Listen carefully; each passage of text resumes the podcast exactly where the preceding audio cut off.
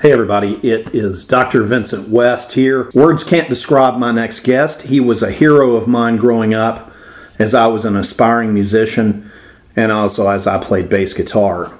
Um, of course, my guest is Eerie Von from Danzig, Samhain, solo career, and Rosemary's Babies fame. Um, he was a photographer for the Misfits He's a very interesting guy. He's from New Jersey.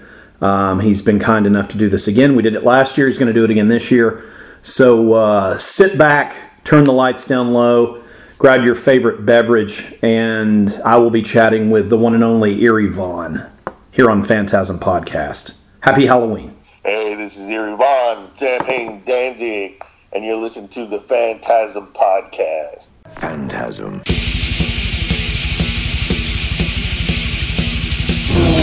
Maximum terror. That's your target audience, baby! Phantasm. And you know something? I sort of enjoyed it. Phantasm. Sell the metal! Sell the metal! Sell the metal! Sell the metal! Ah!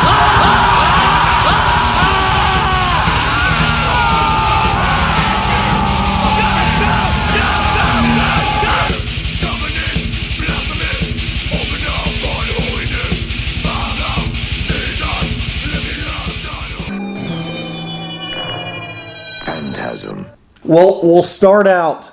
We'll start out with this because this is something I've always wanted to ask you about. Let's start with your. Uh, we'll jump right in. Okay, so Danzig Four on, and so your your first solo album. Let's let's talk about that. How did how did that happen? Um, let's see. Left the band in like '95, right? Sometime in like the summer. So I'm trying to get a timeline. That would have been John wanted uh, July Fourth, Independence Day. That was oh, that was going to be the official thing. Um, so let's see. Uh, I'm thinking when did that first record come out? Like it was ninety six. Yeah, yeah. So it wasn't that long. Um, so yeah, I was just it was one of those things like oh you know you do what you do and. Uh, was writing more songs and stuff. It was just like I got feel like making a record. Sure. And then I was like, what should I do? I can't just, you know, I'm not ready to to do um, a full on, you know, play everything, sing, do the whole deal. Didn't know what I was going to sound like. You know. Right. I was like, well, you know, what do I like that I could probably do? I'm like, oh, soundtrack stuff. I like soundtrack stuff.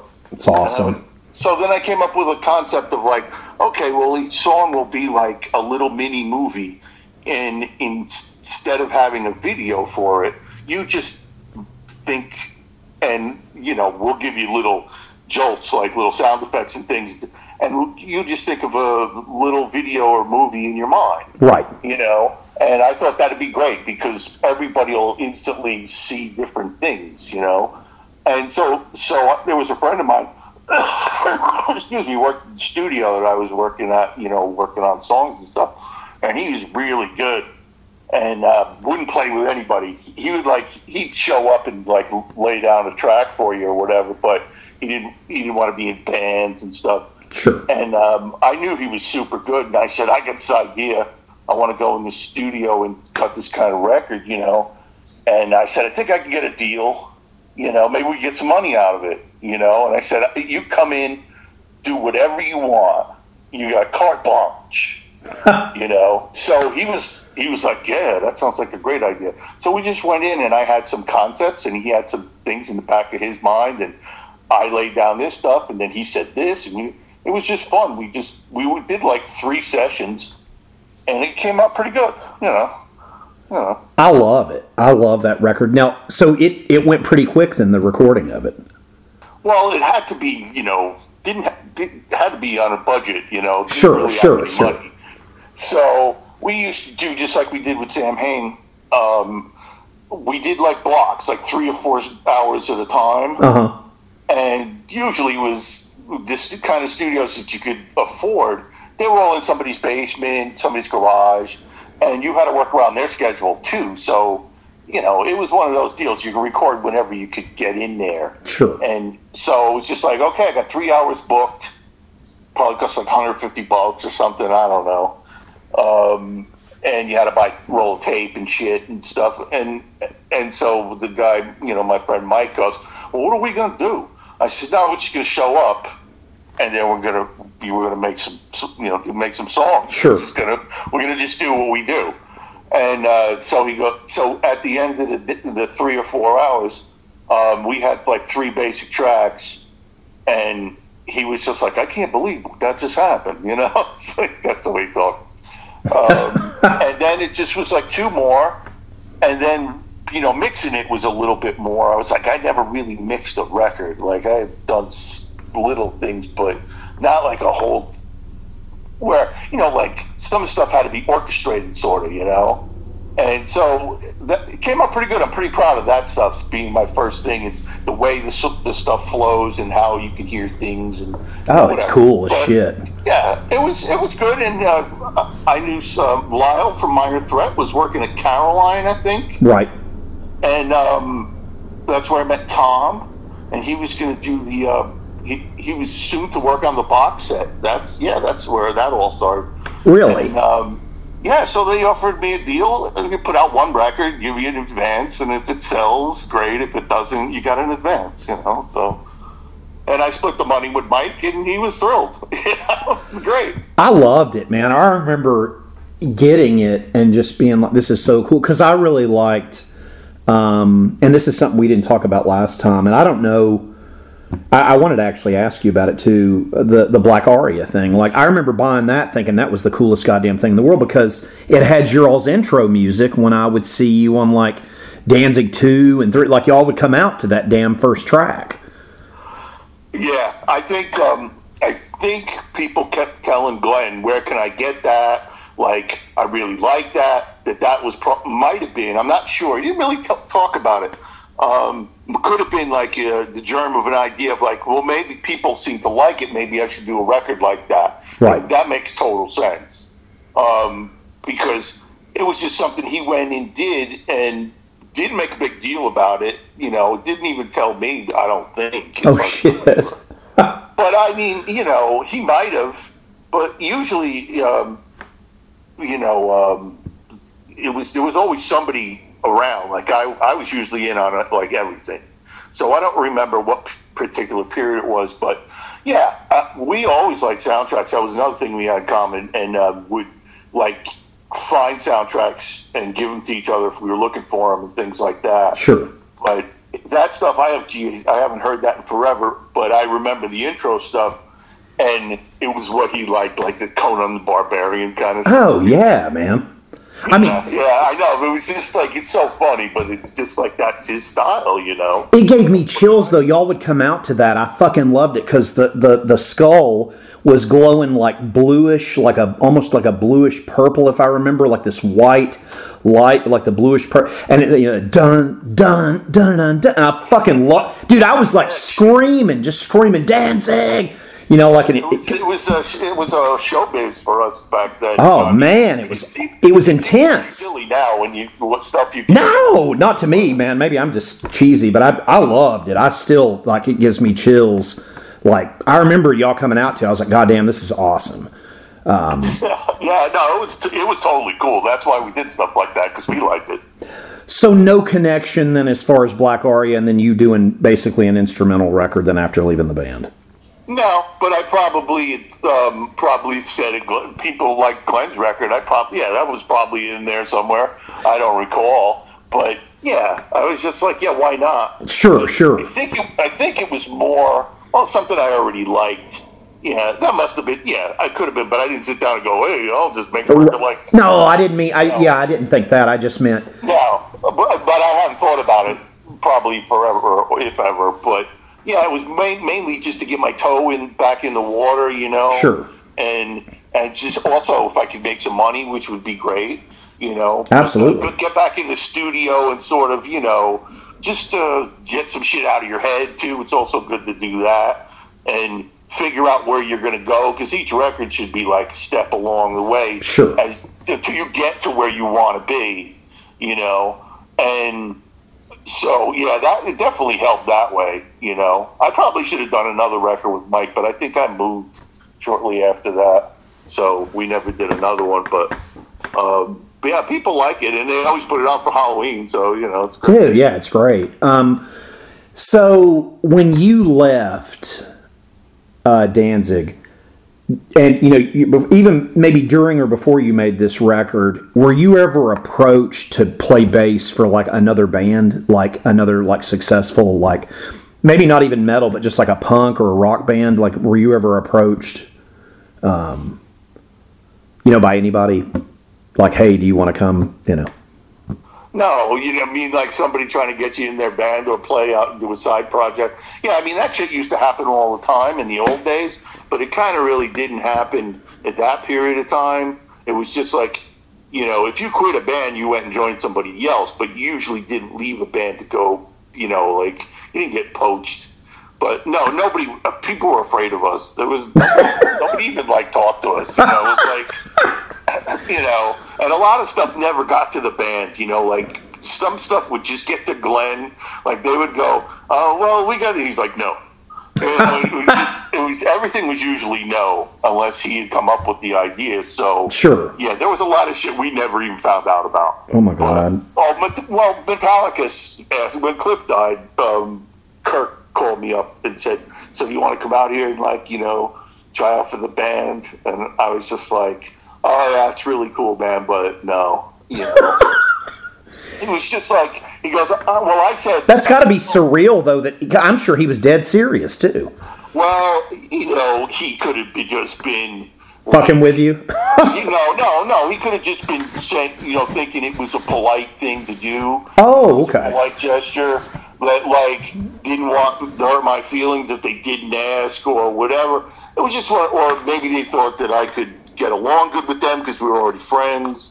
But um, I t- instead of saying like, dude, I can't play with Cliff played. I can't play with you guys. Sure. I can't. I, I can't keep up with this shit. What I basically said was, which was the truth. I just didn't tell them the whole truth.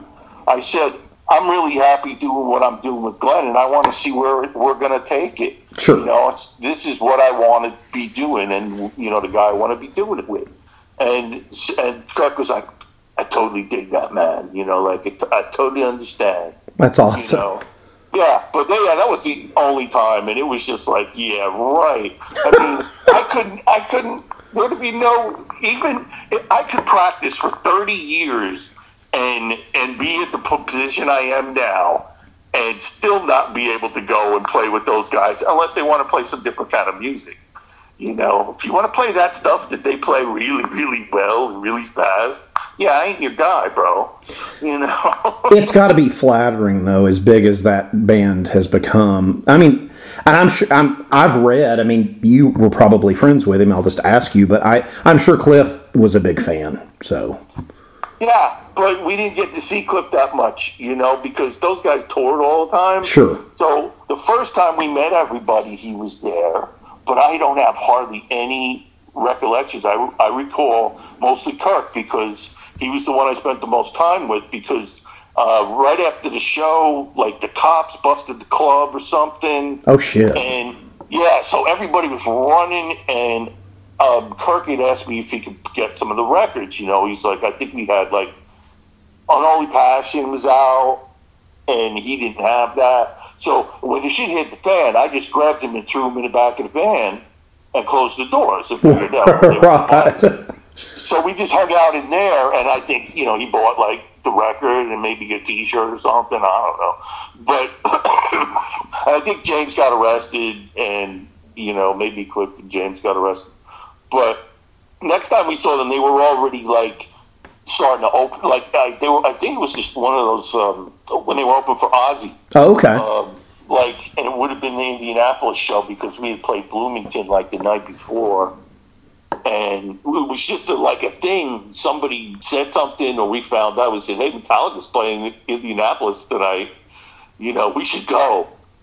That's And awesome. So we just did, you know. But yeah, we hung out and talked then, and we most we talked about like you know what bass he was using, and I said, "Oh, I have one of those," and talked about that, just bullshit. But we didn't get to hang You know, like Sure. not like I not like I did with those guys later, where it was like all night drinking, going, just causing trouble, doing shit, you know, and just having fun, you know. So I didn't I didn't get to to, to really pick Cliff's brain, which would have been a lot of fun, you know. So this would have been like Definitely seems like the kind of guy I probably would have been friends with. oh yeah, absolutely. That's why I just assumed you guys were. I was like, because um, you know, I know he's a big Misfits fan. I'm sure he's a big Samhain fan as well. Oh yeah, well he was the he was the guy that said, "Hey, we should go see that band." It was the guy who was in the Misfits, you know. Um, he, he definitely got the rest of them to go down there, so it was awesome. all his, his fault that we all got to be friends, and then all the other stuff that happened, you know, later on, you know. Sure. But, you know, but yeah, I always thought that was cool, you know, and I loved this playing, you know, this this. And when I first heard it, I was like, "Wow, this guy's a monster." Yeah, and, and watching him play, and the fact that he could headbang like that, like constantly while he was playing this like really intricate, intricate, cool shit, you know, and like you know, metal is especially at that time s- really, really complicated. And just like all these parts and stuff, Sure. but he he made he made it have like a groove, like a roll, you know, rather than it's very regimented and you know everything's very strict and has to be this time and then that time and this time and this Right. thing and that rip. And he had he put in stuff that made it have more of a groove. So I totally dug that. You know, yeah, it's amazing. yeah. So, I didn't get to ask you about this last time we touched on it. Kind of go even further back here. Um, what got you into photography? Uh, but, but, but let me think. Um, I think it could have been. It's it's it's harder to remember, so I tell the story Sure. differently every time. Um, I do remember having those little Instamatic cameras. We used to get them for Christmas. They come in a little gift box, and it would flip up, and it'd be a Kodak Instamatic Yeah. camera. You know, they'd have the cartridge film. And Absolutely. stuff they're like 110 or you know maybe a little i think we had the bigger size the next size up which was i can't remember the size but they were tiny negatives and um, i used to take pictures i collected gi joes and other toys and stuff Fuck from yeah. even back then Yep. so i used to put them in like situations and No- try to like Nice. Yeah, try to creatively like shoot them as if this was really happening, and you know, go in the woods and pose things and make you know little scenes. But um, yeah, I just always, I don't know, for some reason, just wanted to see if I could see what I saw in my eye, you know. Right. And then my dad got a camera when I was like eight years old. My grandmother came back from Japan with a Nikon, which was like 300 bucks in the States, but like Right. 100, 150 in Japan. So she brought it back for him as a present. And he got into it and started going to a, uh, a camera shop and buying lenses. And the guy who sold him the lenses knew what he was talking about. So he, you know, gave him some pointers and shit. And he would tell me what he knew and it was just like one of those deals um, that when he wanted to take pictures, he, he'd take pictures and then he'd give me the camera and let me mess around or whatever. And it just sort of kept escalating until like, hey, we're going to the Grand Canyon. He just gave me the camera and let me shoot the whole vacation, you know. That's awesome. And yeah, because well, shit, you can't get a bad picture at the Grand Canyon, so that, you know It's a I good mean, place you- to start. yeah, you could be a blind man and still get a hell of a fucking roll at the Grand Canyon. It's amazing. But, uh, yeah, and then when I got to be in like seventh, eighth grade, we had a photography. Uh, in the seventh grade, we had a there was a photography class and it was a dark room. Oh, cool. Um, and then in like I think it might have been eighth grade, a friend of mine had a dark room in his house, like in his basement Nice. and he was shooting and he was using a camera you know the, at the time i was like eh, i didn't really like but he was the only one that had one it was more like an advanced sort of professional type camera. And I, so of course we start talking and then he's like ah, i got a dark room before you know it. He's showing me how to develop uh, you know prints and things. And then you get to high school and you learn the whole thing. You learn how to develop your own film and printing and then have you know all that shit. So it just kind of just kept going on from, uh, you know, from just a general interest and just kept going and going and going. You know? That's awesome. Now, did your dad stick with it too? Um, yeah, I think he always took pictures, but not, you know, just just to document stuff and you know the the usual uh, barbecues and things. Oh, like that. But, That's still cool, though. no, yeah, his thing was always like when he got the camera. and This was you know the mid to early seventies, whatever. It was like he, he we'd all you know put on like a Sunday go to meeting clothes or go to church clothes, and he put us up against the wall, put a light on, and try to take little portraits of us. Oh, okay. Like that. You know that kind of shit, and we still have a lot of that stuff. It's pretty funny. You That's know, like, awesome. At mom's hair. That's great. And then, so who approached you, or did you approach the Misfits about starting to take photos for them? No, I was shooting all the stuff in high school, and I had a camera with me a lot um, in between, and I would take pictures of the kids. Um, we always needed that stuff. Sure. If, they, if, if the guy who was putting together the yearbook didn't say, "Hey, just go shoot some candidates," you know, like you know, just take however long you want. Right. I need this. I need that. I need this. Or you would go shoot the clubs. But I always had a camera around, and Doyle and I were in art class together, and so I was always printing or developing something. And he did some too. I think you had to. Uh, you had a few assignments. Um, we yeah, we had to do certain stuff because there's pictures of me taking a picture of him, and um, so yeah, we hang out and do stuff. Oh, and just one, he must have uh, he must have mentioned it to Glenn, or he just uh, you know uh, you know he just asked me. He said, "Why don't you take pictures of the Misfits?" You know, uh, I was like, "Sure, uh, whatever." You Now- know, and then Right. then I didn't think about it, and I think he probably said, "Yeah, this is kid at school. You know, takes pictures, shoots everything. His stuff's pretty good. This, that, and the other." Because I was doing all sports, you know, like for real. Like that was my main. That's awesome. shoot- shooting sports, and that's why I thought it was so much fun shooting the Misfits because the way they moved around and the way the shows were in general, Sure. it was like you was like going to boxing or wrestling or you know football game Absolutely. you know. So I had already had all that training, and plus I played sports, so I understood the you know the whole dynamics of whatever you do, all that shit. But yeah, he just asked me, and I I I went.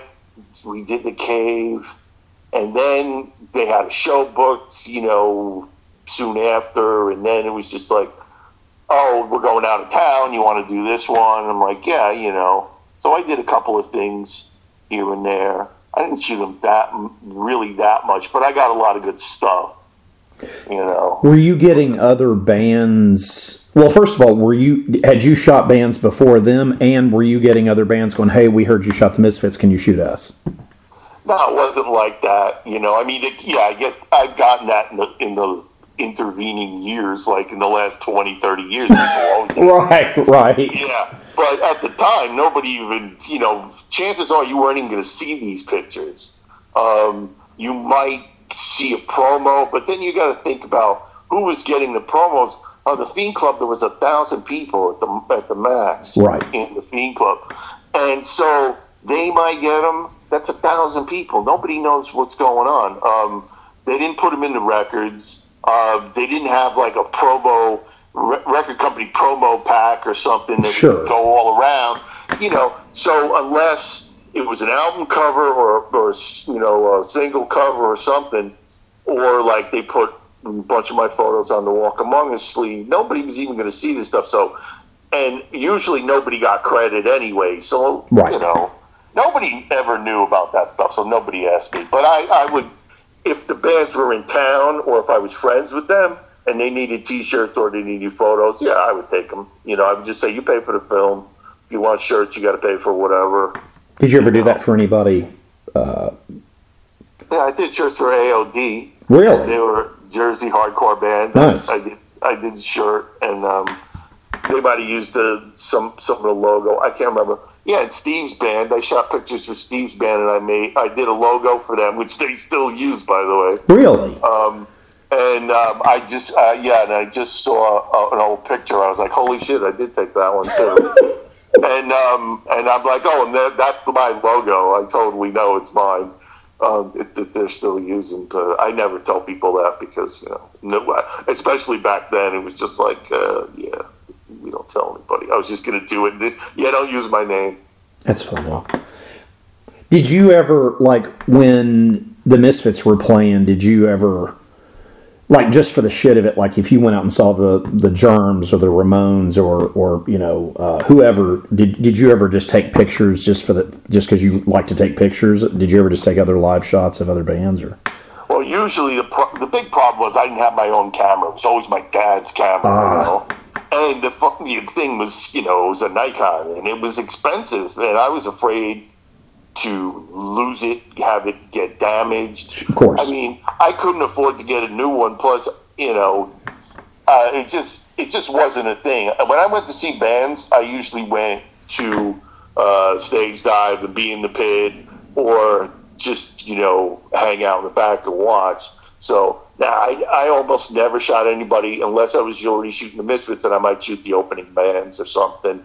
But I kind at a certain point, much later, I did go to a couple of clubs just because I wanted to shoot a particular band, or um, I wanted to get some pictures and maybe make a T-shirt I Really? could give them, or that I could just wear because they didn't have any T-shirts. That's You know, cool. so yeah, I did that. Now, I think I shot. Oh yeah, I shot Overkill once because I was friends with the guitar player.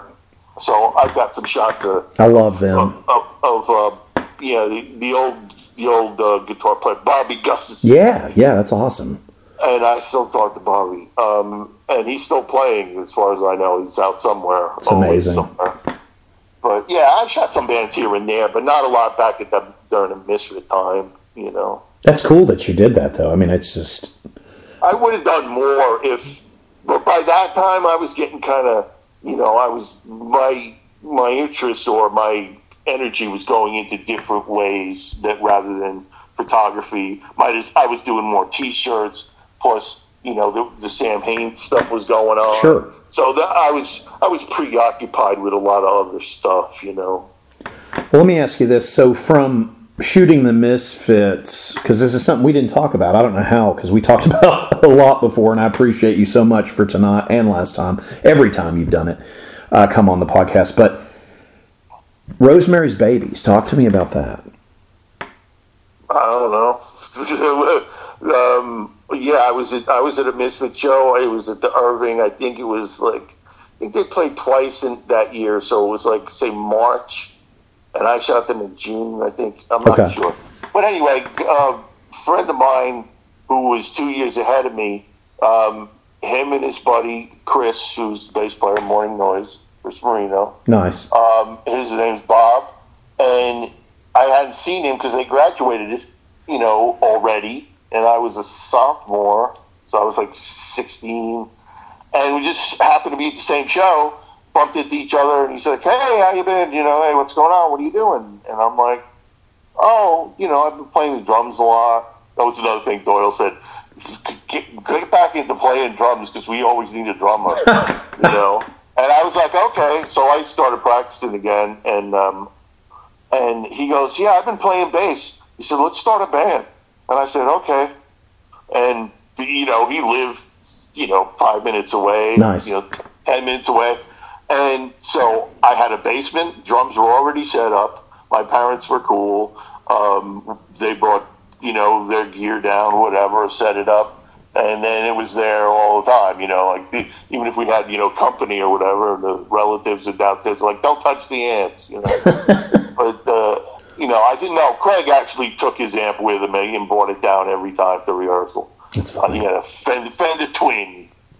That's And, great. um, yeah, so we just um, that was the thing when Bob and I started getting together to see if we could. Uh, he was he was writing a lot of lyrics, and I was writing stuff since like eighth grade. So he goes, "Oh, I got a guy who lives two doors down from me. He plays guitar like Johnny Ramone." I said, "Cool, bring him down." And it was just like instantly, he's like, "Yeah, we could come up with songs like right away." So that was it. And then we tried to get singers for like six months. We practiced like every day for six months and just worked on, you know, being writing better songs and being able to play faster and faster and faster and faster. You know, that was my whole thing. I wanted to play like a million miles an hour. right. And um, so, but we could never find a singer. That we tried out like four or five different people, and even tried to play with other people to see if we could uh, just get something else going or whatever. And we could never find anybody. And like that's always been the hardest part of being in a band. It's like got to find people who all want the same thing and all have the same basic ideas. You know, it's just like when you pick friends. You know, like you go hang out with a hundred people and you end up being friends with like two of them.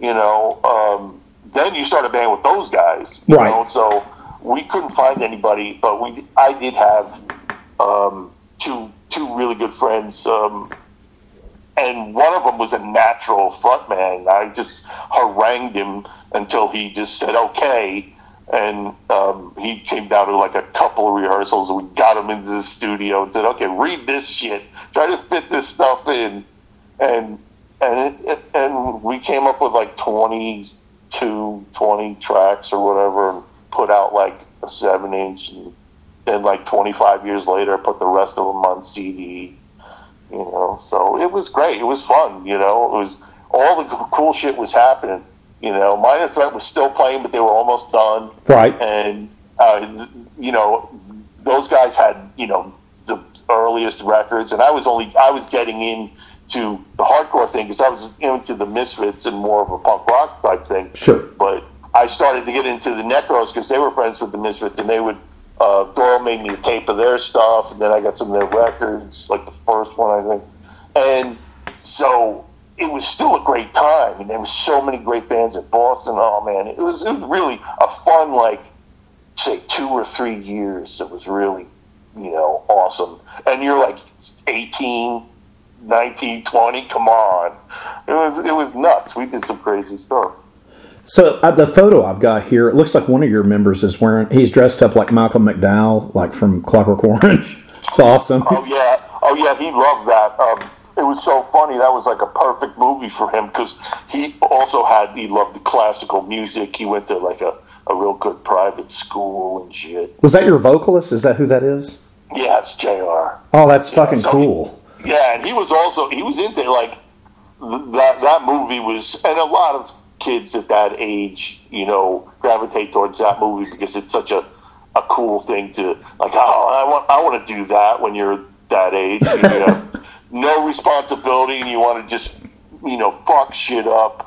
It's just a real. When I look at it now, it's like really stupid, but that's what you do with all that that energy that you have at that period of time, you know. And that's what all these bands were doing. They were they were like freaking out over like, you know, uh, like w- what was going on in the world, or Reagan, you know, and the other ones are freaking out about out about this, and everybody was angry about something. Right. You know, it was just a great time. it was really, it was really cool. A lot of those people still like that.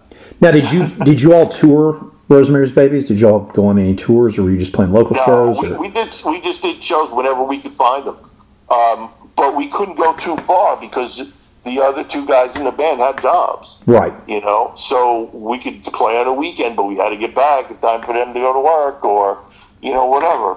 And I was, I you know, I was totally into it, and I had a, I had a full time job, but I would totally quit if we had if something came up Right. that was like worth doing. But I, I was getting a lot of money doing what I was doing, so I was the one who financed the, pretty much all the recording and the pressings of records and stuff. And it, it, you know, but I would totally drop it if if it was going to be like something more than just a, a, a like a weekend thing, you know. But those guys, you know, they're they they were they were doing what they were doing. They were they were into it, but they they were like, well, you know, I'm not going to quit my job, you know. So Let me ask you that: Did you play with anybody notably that you remember playing with? Like y'all? no, oh, we never.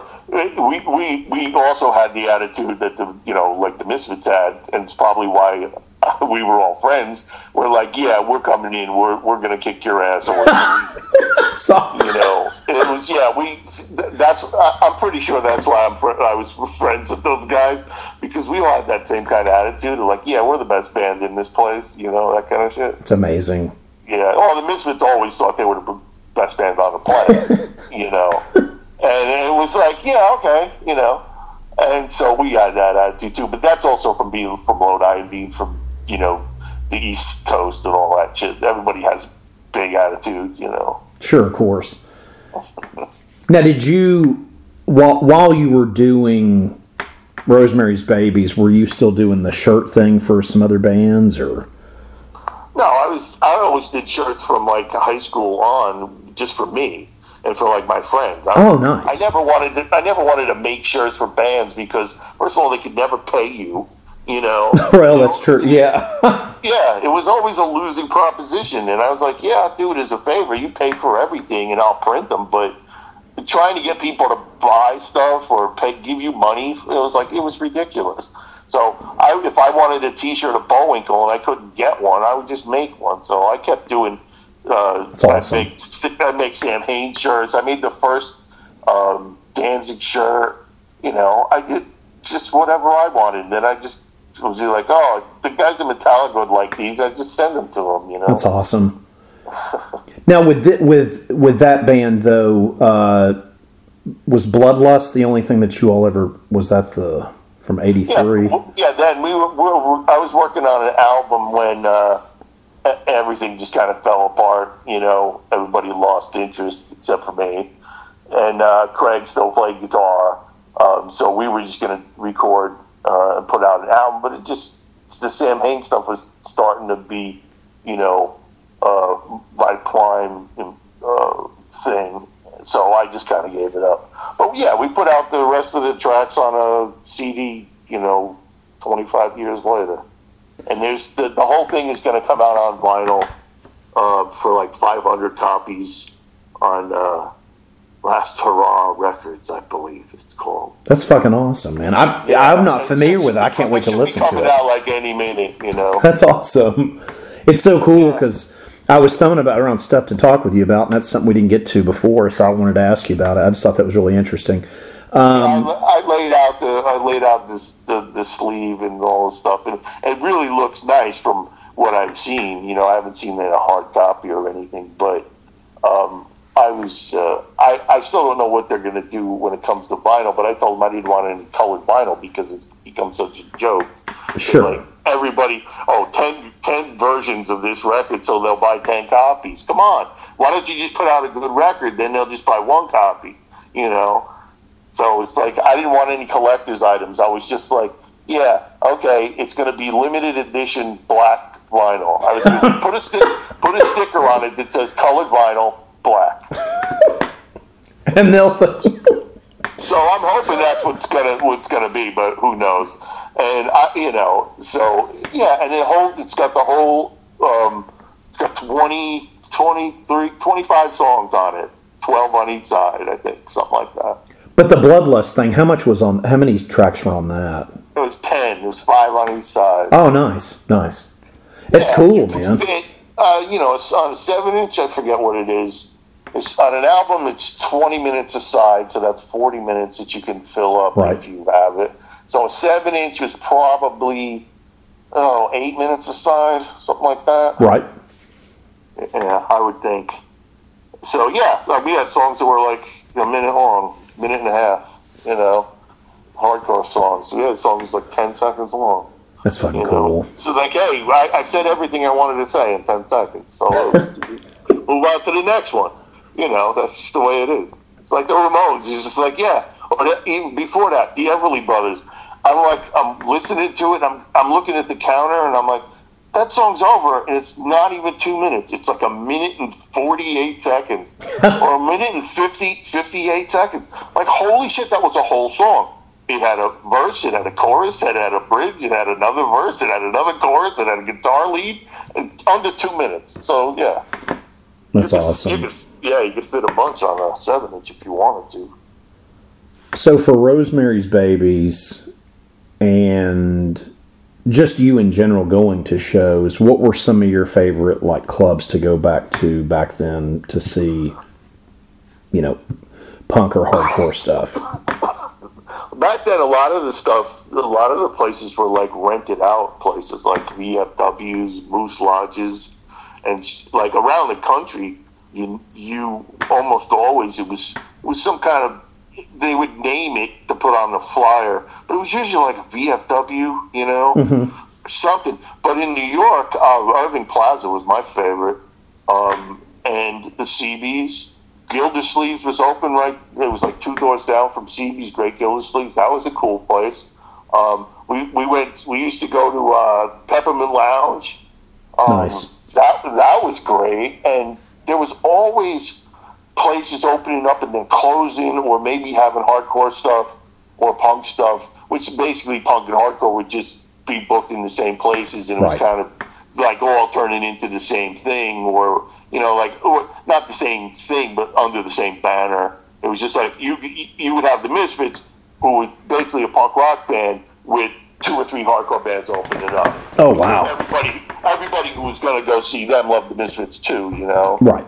and, you know, so uh, yeah, I'm trying to think. And there was like serious hardcore clubs like A7 um, was just like a basement filled with kids and a band, you know. And I, I did, I never went because I, I was just like, no, that's that's too, it's too claustrophobic. So I go to the Irving and see like four or five bands for like six or eight bucks. When the Misfits played, it was like ten bucks.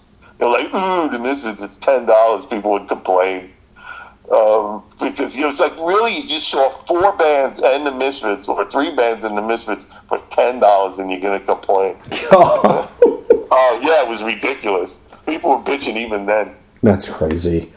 Yeah, that, that was. But the Irving was great because it, it was just it was a total fire trap. Had like one entrance, one exit, um, and co-ed bathrooms. That was fun when you were like 15. It's like holy shit, what was this? You know, and just tons of really every, mohawks and spikes and just all kinds of goth chicks and all kinds of stuff. Oh man, it was a great scene. You know. It's awesome.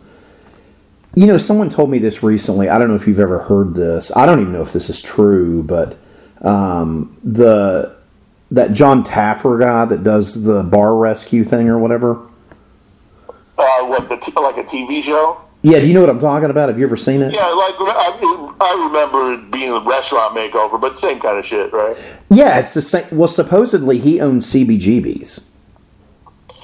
I thought it was a clothing store now.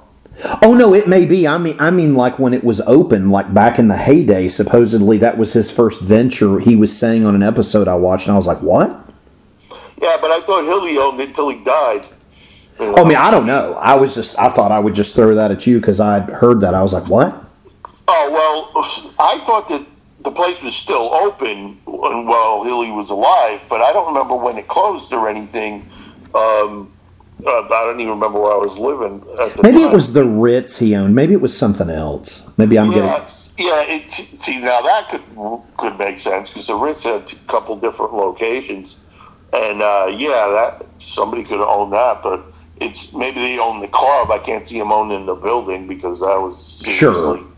Yeah, like serious New York money. Well, it was weird. Like I was half asleep, and forgive my ignorance on that, but I was like watching that because I watch that show sometimes, and I was watching like an old episode of it, and he was talking about all these punk bands playing at his club in New York, and I was like, "What?"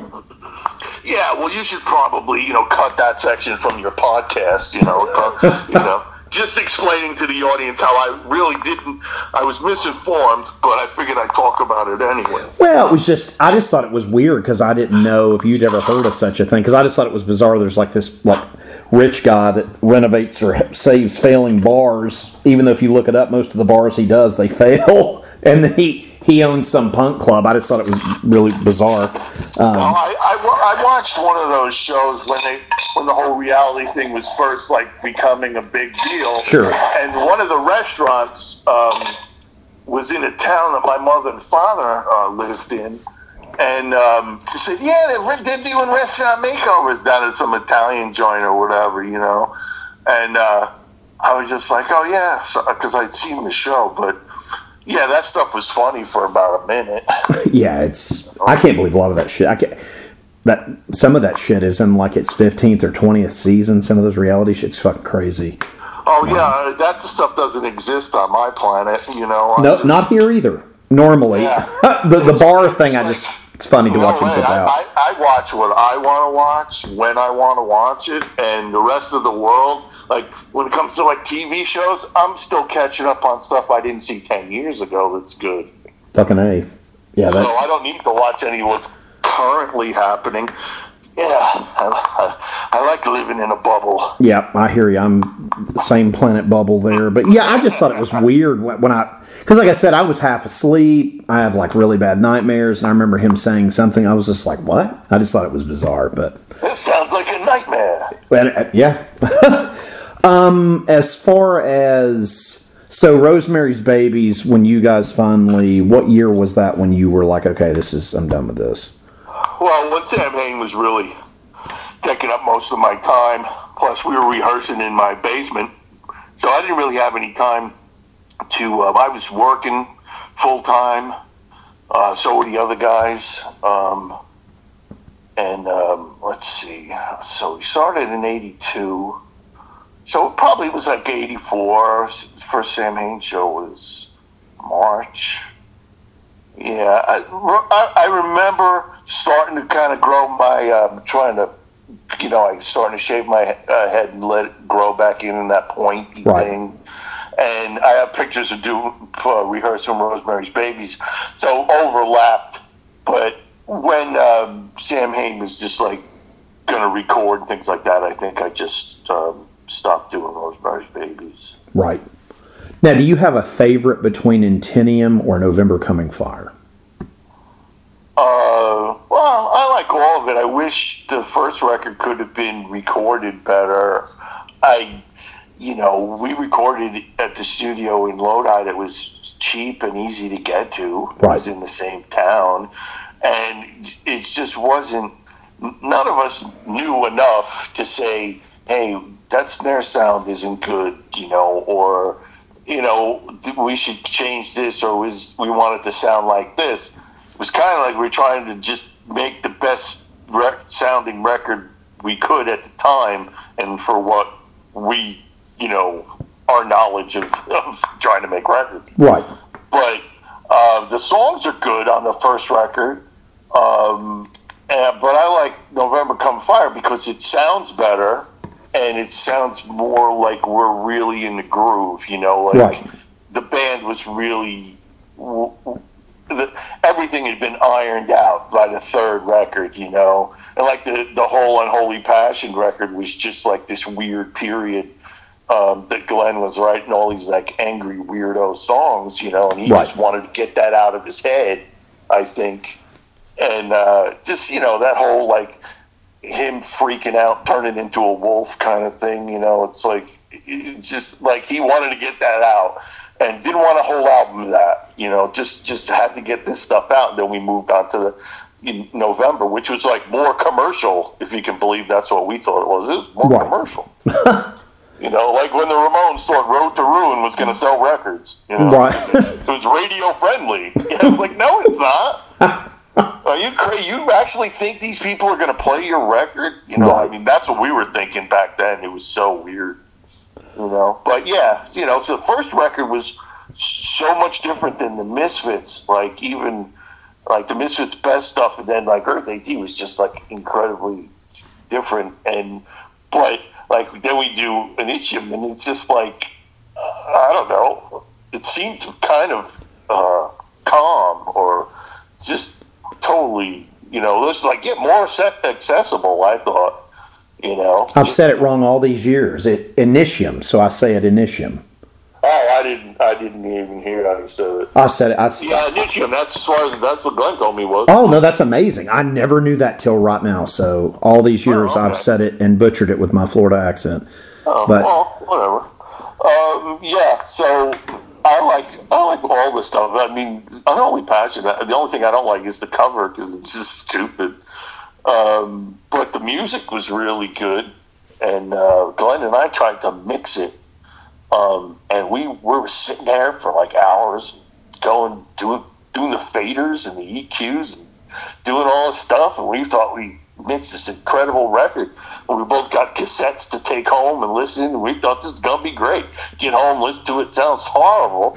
it's just like it's just everything was so heavy, like we wanted, it's got to be heavier, it's got to be this, you know, because this is the mood Right. of this this period of time. And Glenn said, "Yeah, it's it's awful," and we thought it was great. And um, you know, because it's got to sound good in the car or on like a, a smallest, you know, stereo you got. Right. Because in the studio, sure, it sounds great, but nobody has that. If it sounds good in the car, then you know you got it. But at the time, we didn't know how to mi- mix records, so we were like, "Yeah, let's have the engineer set up a basic EQ, and then we'll just ride the faders, you know, and stuff like that." Um, and then it came out okay, but it was still really underground. A lot of birthday party influence and you know, uh, you know, whole gothy alien sex fiend, you Sure. know, all that kind of shit. It was all in you know that kind of mood. But um, then, of course, November Coming Fire comes out, and it's like, hey, this is, you know, this is way different. So with Initium, what's what's some of your favorite tracks on this album? Oh, I like almost all of it. Um, uh, so I'm trying to remember what time. Oh, yeah, Archangels is my least favorite. Okay. Uh, it's just it doesn't do anything. Uh, but I like all of it. Uh, um, I'm trying. All Murder, Guts, All Fun is awesome. He Yeah. Not Be Named, uh, Black Dreams. I mean, they were all good. You know, The Howl is cool. Uh, you know, Yeah, it's it's it was my I remember I had people trying to buy that shirt off me when I showed up at school one time. They they had no idea what it was, you know. And you know what kind of offers did you get? I would have sold it and got another one. Oh, I well at the time, um, I had bought it out of like a like a, I think like a metal magazine or something, or a, Oh, yeah, or a, s- away or a skate or yeah, skateboard magazine. Yeah, I sure did. Oh, Um, they like yeah. You said back then it was like wait six to eight weeks for delivery. Yep. Yeah, oh shit, I hated that when I was a kid. It's like, yeah, I got fifty cents. You put fifty cents in a mail in a fucking envelope, and then you then you forgot. And by the time this thing showed up, it was like you either outgrown whatever it was. You know, I was like, shit. Now people like they send me they send me money for a book. They they send me an email the next day. Did you send my book out? You're like, I'm like, no, I got. I'm sorry, sorry. Right now we're having a staff uh, picnic, and uh, everybody's busy. we're in a Zoom meeting. oh Lord. Yeah, I'm like, holy shit. You know, like I tell people, like they they they they get on the on the face on Facebook with me, and they're having we're having conversation or whatever, and I'm like, yeah, okay, and then I just like go off and do something else, and they then they're like, how come you stop talking to me? I'm like, I don't know. I'm like, I wasn't over there. You know, I don't have a smartphone, and I'm like, ding, and going, oh, what is that life changing uh, message somebody's sending me? You know. I I don't even half the time I don't even know where my phone is. Like you know, my lady's like, "Yeah, you went to the store and I tried calling you sixty-seven times." I'm like, "Yeah, I didn't have my phone." with me." yeah, I know. It's at the house. oh. Um, so November coming fire. Which what's some of your favorite stuff on that one? I don't hardly know what's on there. Um, Birthright?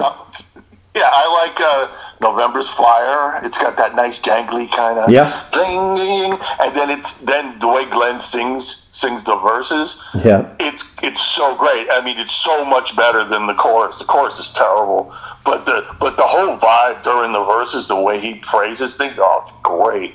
And uh, Human Pony Girl is great, but it was a real pain in the ass to, to record. Um, I, I I think most of it I like. I I just don't remember. Kiss of Steel was one I always liked. Yeah, that was good. I just thought it was a little. Uh, I don't know. It was it was too. It just seemed like it wasn't right for us at that particular time. can see like, that. We were, as far as I was concerned, we were really expanding, and songs. Just you know, just those songs were so different. Um, nobody was doing shit like that, and then Kiss the Steel just seemed too like straight up, you know, punk rock. You know. Yeah. Yeah, it's. I remember the first time I, because I remember buying it on cassette and you know going back and listening to it. I listened to it recently. To Walk the Night, I like a whole lot, and Birthright. Oh yeah, yeah, yeah. That one's great. Um, Un- Unbridled, I think's cool too. Oh yeah, I forgot about that one. Yeah, that was one. That, I think Glenn played drums on that. That's one. It's Really? psych- It's really psycho. Yeah. Yeah, that's it's it's so good. Oh, It's always fun to listen to Samhain around uh, this time of year for me. Like it's, it was always like something because I when I got into because I I got into see I, I went backwards. I don't know if I've ever told you this as a fan. Like I got into Danzig and then went backwards. Like I got Yeah, in- that's what you're supposed to do, though. that's what I did.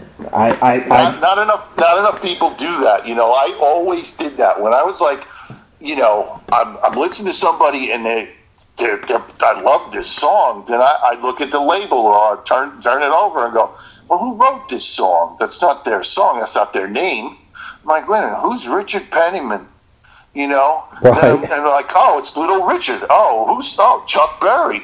I said, well, I, why don't I buy a Chuck Berry record and see if I like it? You know, that's what you're supposed to do. You know. Exactly. Well, it was, it, you know, and it's for me because um, my uncle. I don't know if I think I probably told you this story before. He got me into a club underage. I wasn't even supposed to be. I was supposed to be like twenty one and over, so I could see you guys on your first tour. Oh yeah. Yeah, it changed my life. You know, it was fucking awesome. I was just like, this is cool shit. Um, I've been a fan Where ever were, we, since. where were we playing? You were playing at a club called Planet Earth in Knoxville, Tennessee. Really? Yep. I don't even remember us being because I lived in Nashville the last ten years, and I was like, I don't ever remember us playing like Nashville. So we played Knoxville. You huh? did. Yep. and there was probably nobody there. I mean, it was actually, well, I mean, for me, it was like my first experience in any type of, uh, you know, seeing an underground top band thing. So I was in like seventh grade, and I remember just being like, holy shit. It was, it was wild for me, you know. Oh yeah, at that age, come Yeah. on, to see us in a club. Oh Yeah. yeah, that would have been that would have been pretty intense. Oh, it was. It completely and totally was. We were, you know, me, Glenn, and Chuck were still like punk rock guys and just going off, you know. And and John was a good showman, you know. So Oh, yeah. when we were in a club, we just we went balls out the whole time. So it must have been good. I don't remember that there was a support band. I think it was like local bands open for you guys. I don't remember. Yeah. Because if there was, I missed it. I don't remember, but I remember you guys playing, and it was cool too because you guys didn't go on. It was like late too. Like I remember it was like really late because I was like, oh Yeah. shit. Club shows you could go on whenever. Yeah. you, know, you could go on. You know, So- so, I mean, the Misfits went on one time. It was it must have been like three o'clock in the morning. Oh my god, that's wild. Yeah, so that was really cool. Um, but yeah, then I just basically went backwards. I was like, because uh, you were like one of my heroes, so I went back. I was like, I gotta check out Samhain, and then uh, obviously Misfit stuff because I was like a skater kid in the '80s, so I was buying skateboards and stuff. I had like a Misfit skate deck Right. and all this stuff. So, but yeah, it was really really cool to go back with that. But as so when you, as far as did you all do a lot of touring for Initium, or was it more touring for uh, Unholy Passion or November Coming Fire? Oh, we didn't do a lot of touring at all. Oh, okay. Glenn had Glenn had like a timeline that everything was he wanted everything to go according to plan. And the record was supposed to be out by the time he'd already booked the tour, and it was like you know a month maybe, and the record didn't wasn't out, so no nobody nobody could get the. Re- you're supposed to have the record for a month and then go on the road, so people know the songs and all that. Right. So we show up, and all they know is it used to be it was Glenn who used to be in the Misfits. So if they like the Misfits, well, then they probably go see what what Glenn's doing now. Sure. You know, so but we played to you know we played to like nobody. I mean, first time we played the Jockey Club in Kentucky, there was like twenty five people there. You know, Oh wow. Yeah, and and so well, we did the same show. Didn't matter, you know. We were we were, still nuts, and we just went off. But Glenn and I would joke around and stuff. I I remember a lot hearing a live date, and Glenn and I were doing buckwheat. You know, at that time Eddie Murphy was doing. Yeah. So he did buckwheat doing Samhain, and he was he would sing it like that, and and every once in a while he would do it while we were playing, and I would start laughing. It was so great. You know? It's amazing. But yeah, there was nobody there. But the next time we came around, like word of mouth and stuff, was just like, yeah, they were really good, or you know, the record's really cool, the great cover, and all whatever. And then you know, then the record had been out, and then we were probably going on Unholy Passion, and we just did, uh, you know, like Pete, I was working, Pete was working. Um, we had to get off from from our jobs and either quit or hope it was there when we got back. So Right. we couldn't do a, a lot of touring, and we just got in the van and drove, and either did up the East Coast and, and or usually started in Pittsburgh and went a little, you know, a little bit this way, and then went down, came through Texas, and then came back. But it wasn't a lot. We probably toured the most for November, but uh, it just wasn't, you know, you know, you, you get a van and then it breaks down. You miss some shows and stuff. It was it was hard. The Misfits didn't tour a lot either, you know. Sure. It's just one of those things. Those guys had to work, and thirty days was like their dad be constantly bitching, get back home, you know. Right. So you really couldn't do a lot of touring, you know, just get in a van and go because people had jobs, you know. Of course. Because the band, you couldn't make any money, you know. But Samhain was making more money than most of the bands that was playing. I was sending money home. It was great, That's fucking awesome. You know. But we already had Glenn's, you know, pedigree before that, you know, so he could demand better uh, better deals from from promoters and stuff and kids that were renting the halls out and saying I want this much I got we got to have a guarantee of this much so we were getting pretty decent money That's awesome. Now, when you look back at the, the four Danzig records, do you have a preference of one of those, or even the the Demon Sweat, the the live EP? Do you have a as far as and not even the the album? I'll be more specific with the question. Like, was there one of those tours that you preferred more than the others of of those of those five? yeah um, the, the, the tours were you know especially in the beginning the first tour we did for real, for real was with Metallica and we go to Europe and Glenn was like I, I don't want to go to Europe and I was like yeah me neither you know and, and I don't know about Chuck I don't know if he had been there before but he was Canadian it's almost the same you know Right. um, but um, yeah, that, that was okay. I mean, we did we did a little thing with Slayer before that, where we did like five shows with them. But um, I would have to say the, the one I had the most fun, and the band was like at their biggest, was like the the How the Gods Kill, like 92, 93, like Nice. sort of world tour, and and um, that was where we were you know, we were playing all good sized places. Everything was consistent. You know, the band was a really good period, great crew and stuff. So, you know, that was probably my favorite. And also, it was the longest one because we'd go out for like a month, and Glenn would go like, "I want to go home, feed my cats," and then we'd have to go back. and, you know, a month later, go back on the road. We could never make any money because we were always, you know, having to start up again, and then half your crew would go work for somebody else. You know. So we didn't tour as much as we should have, but uh, That record was huge, man. I remember I was working at a record store back then, and I remember, I mean, you know, and then all the Giger or Geiger, however you say his name, uh, on the artwork. Yeah, oh, man, that's fucking awesome. I always loved that because I was a big Alien I'm fan. So well, that, that record got good reviews from Rolling Stone, which was weird. You know, um, we got four stars out of five or something. Oh, wow. And it got to like number twenty-two or something like that. So I was like, "Fuck, top 40. You know, I was pretty happy about that. I love the only my only you know my only thing that I wanted for that album. I loved the two video cassettes for the first two albums. Yeah. Well, we were working on Those were the coolest fucking things in the world. Eerie, no joke. I literally have watched both of those so much on an old VCR, broke them, and had to go on eBay and pay an obscene amount of money to get original copies of those again. So I can keep watching them because they're not. There's no. If they're on something digital, it's something I missed that Glenn put out, but I don't have them on any kind of digital format. Yeah, he put he put um, uh, stuff on DVD. It's called uh, Archi- Archive de la Mort, Yeah, I had no like that. clue that that even exists. Now I have to go try to buy that. Yeah, that was that came out, and I don't know what's on it, but I'm assuming it was like the videos, but I don't think there'd be the you know the extra stuff. That's what I liked. I love seeing you all hanging out. I thought that was so fucking cool. Yeah, somebody just asked me the other day who was the interviewer, and I said, "Well, I interviewed Chuck and John," and then they just put some, they put somebody's voice over it, and uh, the director Vinny uh, interviewed me, and then Vinny interviewed Glenn, and they just had somebody vo- do voiceover. I don't know why, but um, yeah, it was. Uh, uh, yeah, the, all that stuff. Yeah, it was it was okay, but I we were working, we were filming a bunch of stuff, and when we went to Europe, we had a, a crew, and we filmed in Scotland and Ireland and all these Oh places. wow.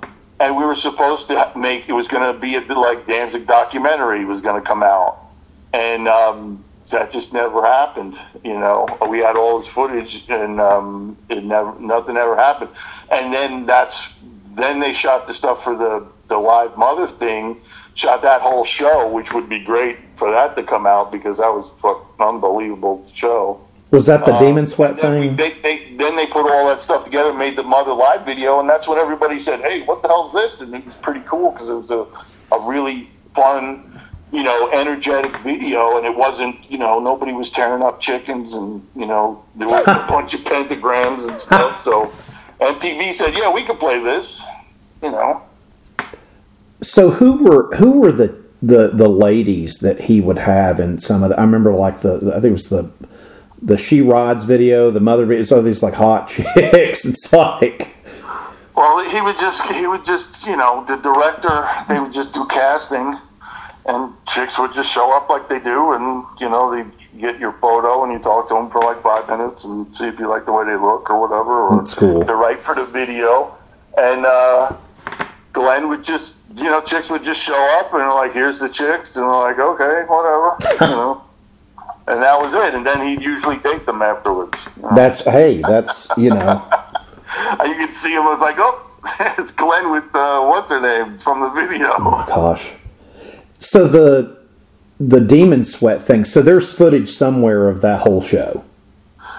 Yeah, I'm pretty sure they shot the whole show, and then they just put, you know, a bunch of the good stuff together for uh, the mother video. You know, but yeah, there's I've seen um, some somebody leaked out from that same show, uh, Left Hand Black.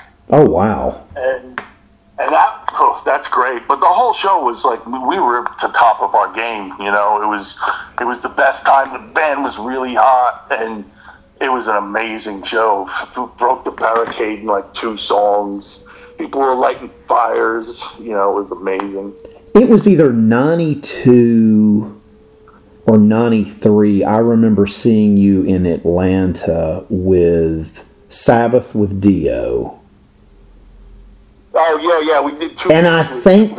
Fight with Rob Halford was on that bill too. If I'm, I could be wrong about Oh, that. I, you know, th- sometimes uh, there was bands in, only in, in certain parts of Oh, okay, or okay, certain yeah. legs. I do not remember opening acts because it was Black Sabbath. You know? right. um, it was just like, yeah, you know, and we'd go over and go look at this Tony's guitars right there, you know, and get, I took pictures and all this stuff, and and you know, you could talk to them. They were like real no, nice, normal guys, and Dio was a nice guy, and you know, it was it was just a trip. You know, like me and John were thrilled, and Glenn loved Sabbath, and so does Chuck, but. They didn't want to really do it. They're like, uh, you know. I was like, no, it's like a passing of the torch, you know. It's like that's what up and coming bands have to play with the big bands, just like all those bands that opened up for Ozzy at that period Sure. or whatever went on to be headliners and stuff. So to me, it was a natural progression. So yeah, but it was only two weeks, and we did some some outdoor shows and a couple of things, and that was cool. You know, no pressure. You go on, and of course, you try to blow the open uh, the, the headliner away. Of course. but it was Sabbath, so you know. So we went out there and tried to win people over. You know, people that probably didn't know about us, but it was like, hey, well, they're opening for Sabbath. We should check them out. You know. I remember just real quick. This is nothing to do with what we're talking about. It has to do with Glenn though. Like right after, so the album he did after Danzig Four, I saw them he was open. He was him and I'm wanting to say Sepultura open for like Ozzy, and Oh, they did the black, the the, the Oz. What was that Ozzy tour called? Ozzfest. Yeah, they did Ozzfest. yeah, yeah. And I'm at the show, and some guy said something. Hell, Glenn went in the fucking crowd after him. It's the damnedest thing I've ever seen. And I was too far back to see what was going on. Yeah, but that's because Glenn's a punk rock guy. No, dude, it was the coolest thing in the world. It's it's it's why I love him. Um, I I, I, I about shit because I was like, my friend was like, I think he just went in the crowd after that guy because they're just up there just playing like a song. I don't even remember what song it was. And the guy, because I remember him being like, "Yeah, motherfucker," and then and then there he goes, like, like I mean, like fucking dove into the like tackling this dude in, off the stage in, in this like outdoor pavilion. It's the damnedest thing I've ever seen. Oh yeah, that stuff was pretty common. You know, you never knew what he was going to do, and uh, yeah, he would do that, and we would just you know play, keep playing, you know, and just wait for him to come back or whatever. But yeah, the easiest the easiest way to piss Glenn off was to go there, stand right in front of him, and give him the finger. I That think somebody did something to that Yeah, that set him off. That set him off every time. I mean, I was like, I I just remember being like, holy shit, because I'd seen you guys, you know, every tour up into that point, and I had never seen anything like that. I'm not saying, I'm sure you probably have a story you could tell me off one of the other tours, but I was like, I was like, oh shit, like. I remember just being like, because we did not have good seats, you know, and I was like up in like the, the lawn or whatever they would call it, you know, for Ozzfest. Like I didn't have like, I wasn't like in the seated area of the outdoor Yeah, thing. yeah. And I was like, Yeah. He just fucking dove in that motherfucker. but I could see because they had like a screen, you know, behind so people could see, you know, that we're out in the in the lawn area. And I was like, uh, he just went in the crowd. you know, it was just like, oh shit. Was there ever a You time? know, he probably left the mic on stage, but you could have used that as a weapon. You know, you take the mic with you. And, you know, Elvis used to go into the crowd. You know, you got to keep, you got to get a long mic cord. You know, like Angus Young. You know, one of those. You know, Did you ever see him? around the around the arena. You know, still still playing. You know, you, yeah, you could jump into the crowd, beat that guy, but you got to keep singing. Did you ever see him do anything like that with Danzig or Samhain? Or even Misfits? Did you ever see him? If, no, there was time. There was just like any any band. If some some shit hit the fan um, during the show, um, happened with the Misfits too. It was just like the whole band would just jump into the crowd. if somebody was if somebody was beating on like one of their friends or or somebody they knew or whatever, yeah, totally stop the show. Fucking jump on jump in the crowd. You know? Oh wow! it's just it just it just happened and you know uh, especially if it's like say one of your crew guys gets gets in in with it on you know with somebody in the crowd you know and because they were mostly you know there was no security at most of the shows back Right. in those days and so you would just stop and just jump in there because that's your boy you know and you got to go help him you know so It's yeah, wild. anything, anything could happen, and that mentality never goes away. You're always like, this is your, this is your stage. This, you know, this is where we live, pretty much. Right. So if you try to you come up on stage, well, you we're gonna kick you in the head, or we're gonna just throw you off. You know, you don't, you you stay down there. We're up here. You know, so. It was just one of those things. It was just like this is our neighborhood, so you know if we let if we ask you to come on stage, that's the one thing Sure. but you know, so yeah, that was always something going on. know. wild. Um, Danzig 2 was always my favorite album. Um, true story, I may have told you this before, I can't remember. I've been in like four car wrecks listening to that album. And ironically, I was not the one driving in any of those car wrecks. What, so it just kept speeding up. Well, my there, well, the first time, so that album had just come out. It's like brand new. This guy Jason bought it on cassette, and I'm riding in a fucking uh, Volkswagen Rabbit. I'm in the back with, so my buddy Mark was up front. Jason was driving. I'm in the back, sandwiched by their two girlfriends, and they're driving, and Jason is showing out, hits some loose gravel, and just totals the fucking car. And it's the weirdest thing like and i remember it was it was it was playing devil's plaything when it when all this happened. And uh it, it, it true story like i i love that album. I never listened to it in a car because it was like the, the wildest thing. But no, I love that record. Um, I remember when I bought it because I bought it on vinyl, I bought it on cassette, and then I think I even got it on CD actually. Um, I sent off for like the the uh, the cross, the upside down cross. Oh yeah. I've still got that fucking. I've still got it. Yeah, Oh, that's cool. yeah, um, and it's actually really neat. But what I was going to ask you, like that record, uh, anything specific about it that you like? Do you remember recording it or or Oh touring for yeah. it? Uh, we, we did the whole thing at uh, like Hollywood Sound or something, and um, R- Rick was really, you know, this was the record that he was really hands on with, and we're all out in California. We're living there, um, and we had. I remember we had all this like white paper uh, on the walls, so you could either you could write down arrangements, uh, or when Chuck w- we weren't recording, there's a lot of downtime. Chuck would be drawing on the walls and stuff Right. and then you know, and it was a pretty small studio, and I think like Brendan O'Brien might have been engineering, Oh wow. and Rick, Rick, Rick and Glenn went down to a poster shop and bought posters of like you know chicks and stuff hang on the on the wall, and he had like I think there was one of like Alyssa Milano, and she was like. 15 or something. and we, we would write, we would, me and Glenn would like draw a little, and Chuck would draw little like comments and cartoons and stuff on the poster hilarious. you know, it's stu- it's just really stupid stuff. But yeah, it was. I like that record because the first record was so dry and it didn't really sound like us. It's it's you know like even in rehearsals we sounded good, and the it didn't capture the way we really sounded.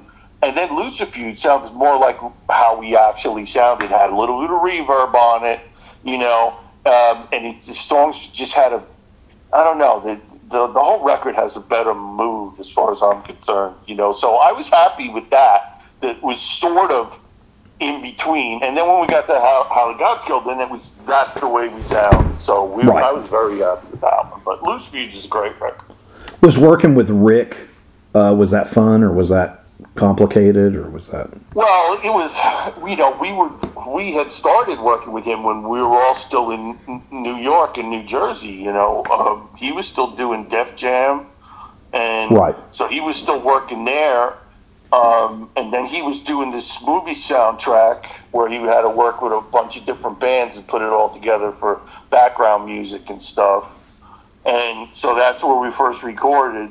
And then he was decided he was going to move. He's the Def Jam was splitting up, and he was going to become Def American. They were going to move to California, and then one day Glenn, you know, comes to rehearsal and says, "Rick's moving the record company to California. I'm going. What are you guys doing?" yeah, and we all looked at each other and went, "Guess we're going." You know. That's Um, wild. so Rick was more, um, you know, he'd come to rehearsals. Um, uh, he'd he'd want to hear us play things different ways and stuff. So he was more hands on for that record. Made a lot of notes. He, you know, was always calling Glenn with ideas and talking about music, and the two of them would go out.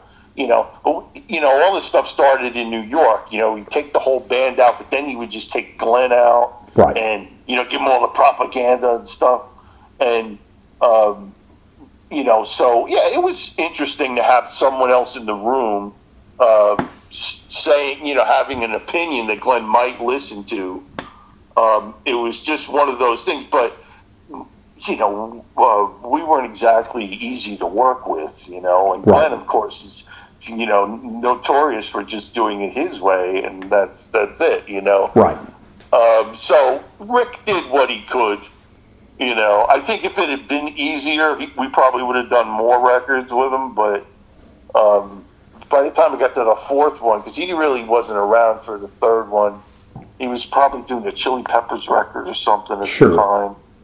And uh, yeah, so it was great working with Rick. It's it was a whole different vibe. It was like the big leagues, you know Sure. like real, real, like we worked with some of the greatest engineers, guys that have Grammys, and worked in these beautiful studios. We, we, you know, I walked into the studio and Prince was is it was you know in in the break room. Are you I was- serious? Yeah, we were. It was like Aerosmith was tracking next door. You know, it, it was like, yeah, we're we're in the big time. We're, we're this is where they make real records. Wow. You know, so that that was the the whole thing with Rick. I don't know if we would have been as successful if he had not come along because uh, you know uh, we needed somebody who was making real records and they were selling like real real copies you know? And we didn't know how to do that stuff. We were just going along and making the records we could make and they were getting better every time you know? But uh, we couldn't we would never have been able to compete or get videos played or any of that stuff. So his his contribution record company wise was probably the biggest thing you know I mean, it's. I was always blown away. Um, you know, as a fan, I would meet other people that were into because I'm a big death metal fan, um, and but I've always held on to Danzig, like and anything you know, Samhain, Misfits, all that stuff's always very, very personal to me. It's some of my favorite shit on this planet, and I love it. And it was it was amazing to me to meet people that were into like all this crazy other extreme music, but they love Danzig. Or I would meet someone that's really into rockabilly, but they love Danzig. You know, and it, I always enjoyed going to your shows because, um, specifically when you guys, you and, and you know, uh, Glenn and Chuck and, and, and John, and I remember just being like, this is fucking cool because they could be have hangups or, or were into something else, but we all were there, you know, to see you guys. Um, and I always thought that was really cool. Um, I can't think of another band growing up that that that was a. I, I mean, there's not. There's not another band that I grew up listening to where it broke down a social barrier where you could see any type of person from whatever kind of you know walk of life you may think of, and they're a fan. I thought that was really cool. Yeah, that was good. It was, it, you know, uh, that's what we were trying to do to get, you know, uh, more people or people that you know like, you know, heavy stuff or stuff that's real. You know, to all show up at the same time. You know, it almost got there. You know. I mean, it's it's just really cool. But um, so Danzig Two is originally going to be called Seven Seven Seven, and then did did did you and Glenn change that to Lucifuge, or did you? all Was that? Oh no, I don't even remember it going to be anything else. Oh, okay. um, and I don't even remember what what it was going to be. Like the title of the record didn't. I didn't care. We the, the band, yeah, the band didn't give a shit either. It was just basically what what I thought was good was we had done Samhain records, and we just you know it was kind of like the third one was called November Coming Fire Samhain three. Yeah. You know, then we did Danzig one, Danzig two, Danzig three, Danzig four. You know, so awesome. it was just that came from uh, the Led Zeppelin stuff because Rubin, Really, that's awesome. yeah, Rubin was a big Zeppelin fan. Zeppelin, Sabbath, and ACDC. That's Rick's whole bag Nice. from back then. Of course, it's different now, but Yeah. yeah, he wanted to make us the whole. This whole thing was he wanted to make us one of those classic bands that people listen to for like the rest of their lives. You know what I mean? No, like it is for me. We had we had the gatefold. You know, that nobody was doing gatefold like you know in the seventies and stuff. Everybody put out gatefolds, whether they had double record or single record, and we had the big picture of the band in the thing. It's like this is what you get. You know, you bought this record. This is the band. Now listen to it. And that's what he wanted. He wanted us to be one of those classic bands that people would listen to forever. You know, so that was his whole vibe. And you you could see we. I mean, I've, we had everybody had big sideburns and shit. It was just total seventies vibe. That's you know? Yeah, we were like basically, I you know, I was like, yeah, we're, we're pretty much like doing Black Sabbath, and our tour manager said, you guys tour like Led Zeppelin, so there you go. You know, That's great. So, and then we'll fast forward again, 1999, The Blood and the Body. So you you've done an you've done Uneasy Listening, which I love, and I like I love listening to that record. And you do the blood and the body. What what what was going on with you when you did that one? Well, I had um, we moved out to California for whatever reason, because I, had left in like '93, Right. and excuse me, I was living in Jersey, and decided to go back to California because there was nothing happening in Jersey, and um, uh, so I had nowhere to record. I had a had a, a single room um, Coldwater Canyon that had a walk-in closet. Oh It wow. wasn't wasn't really a walk-in closet. It was like half a walk-in closet. so I I put I put like an um, I put whatever I had in there. Um, like had a tape uh, tape machine, like a four track, Right. and I had a microphone and a distortion box and a guitar, acoustic guitar that it could be plugged in, it's acoustic collection, and that's it. I didn't have a bass, didn't have nothing. So I, and I made that record in that closet, did and did the best I could. And I was like, oh, I need something else. So I went to Toys R Us and bought a Casio keyboard for like thirty bucks, and and it had pro- drum programs in it and stuff. So I would just run that once in a while, or I would use the the rinky dink sounds that it had to do keyboard stuff. And it was basically I wanted to make a record, but there was I I didn't have anybody to do it with. Right. Um, I had no connections, um, and I figured I'll just record it, and it'll be a document of where I was at the time. And this is, you know, the record I made with the instruments I had, which are basically none. You know, and so, uh, but I like the songs. Like, there's, um, I'm, I'm, I'd like to put out a compilation of all the spooky stuff. Plus, I've got some unreleased shit that's pretty cool. And it's cool. I love the record. I remember getting it. Just, And, just, just, I like the songs. I, I've even like done um, other versions that are, uh, of s- certain songs that I, I still like. But yeah, I mean, I did what I could do, and then I put it out, and then I got Cleopatra to buy it off me, and you know, they, I even had copies left. I said, "Oh, I got 200 more copies. You got to buy those too." You know. And, but I kept like 200 copies. I still have like 100 copies somewhere. that's awesome. Yeah, so um, I just I did what I did. I wanted to keep moving forward. I was writing better songs. I was kind of trying to figure out how to sing. It's, you know, it took years to even figure out what to do. But um, yeah, so that was it. I, I had I had to do it by myself. I did it with a tape deck, and I had to learn how to bounce tracks and do all that stuff. And you know, and that's it. Just just it. It's yeah, it's it's it's got some good material, but it's you know, it's just not a great sounding record. You know. And then uh, Bad Dream number 13. Mm-hmm.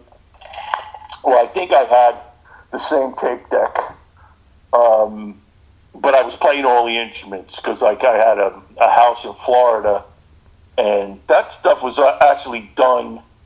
Like, it didn't come out till like 2005, but it was done in like 99 or 2000. Really? It just, it just never, it just didn't come out because uh, I didn't have a way to get it out, or I didn't have the money to press it myself, and then I just moved on to the next thing. But I had drums set up, I had amps, I had all instruments I needed, um, and I made I made uh, tape loops like you know Pink Floyd and the Beatles Yeah. and stuff, and I would sit there and take sound effects and other things and, and put them all onto cassettes, and then I would play them onto the tape deck, and then I would then I'd play the drums over them, and then I'd add the bass, then I'd add the guitar or whatever. Then you know, and I just had to keep doing that, and then learning how to, like I said, the bounce tracks better. And I'd get instead of having eight tracks, now I could have sixteen tracks because I just bounced four tracks or five tracks down to one, or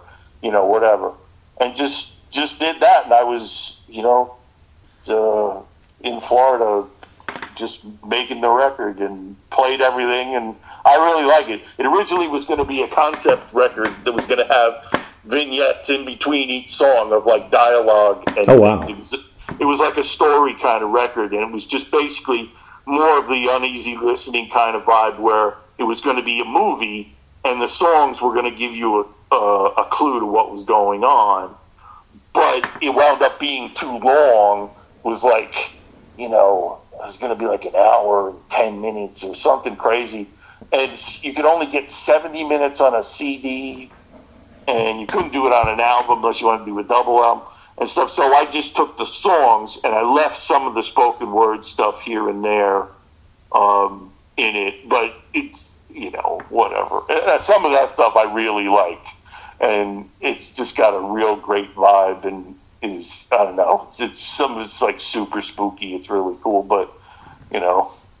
Yeah, I think it's awesome. Where were you at in Florida back then?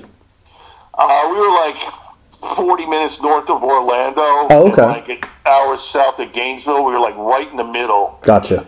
which was good when it came to the hurricanes, you know? Oh yeah, you're far enough inland. Maybe get some fucking Yeah. rain. You know. Oh, no, it was pretty bad. I mean, the, right before we left, we had three hurricanes in like right in a row. Oh, was it? Ba- uh, oh, so it was bad where you were at.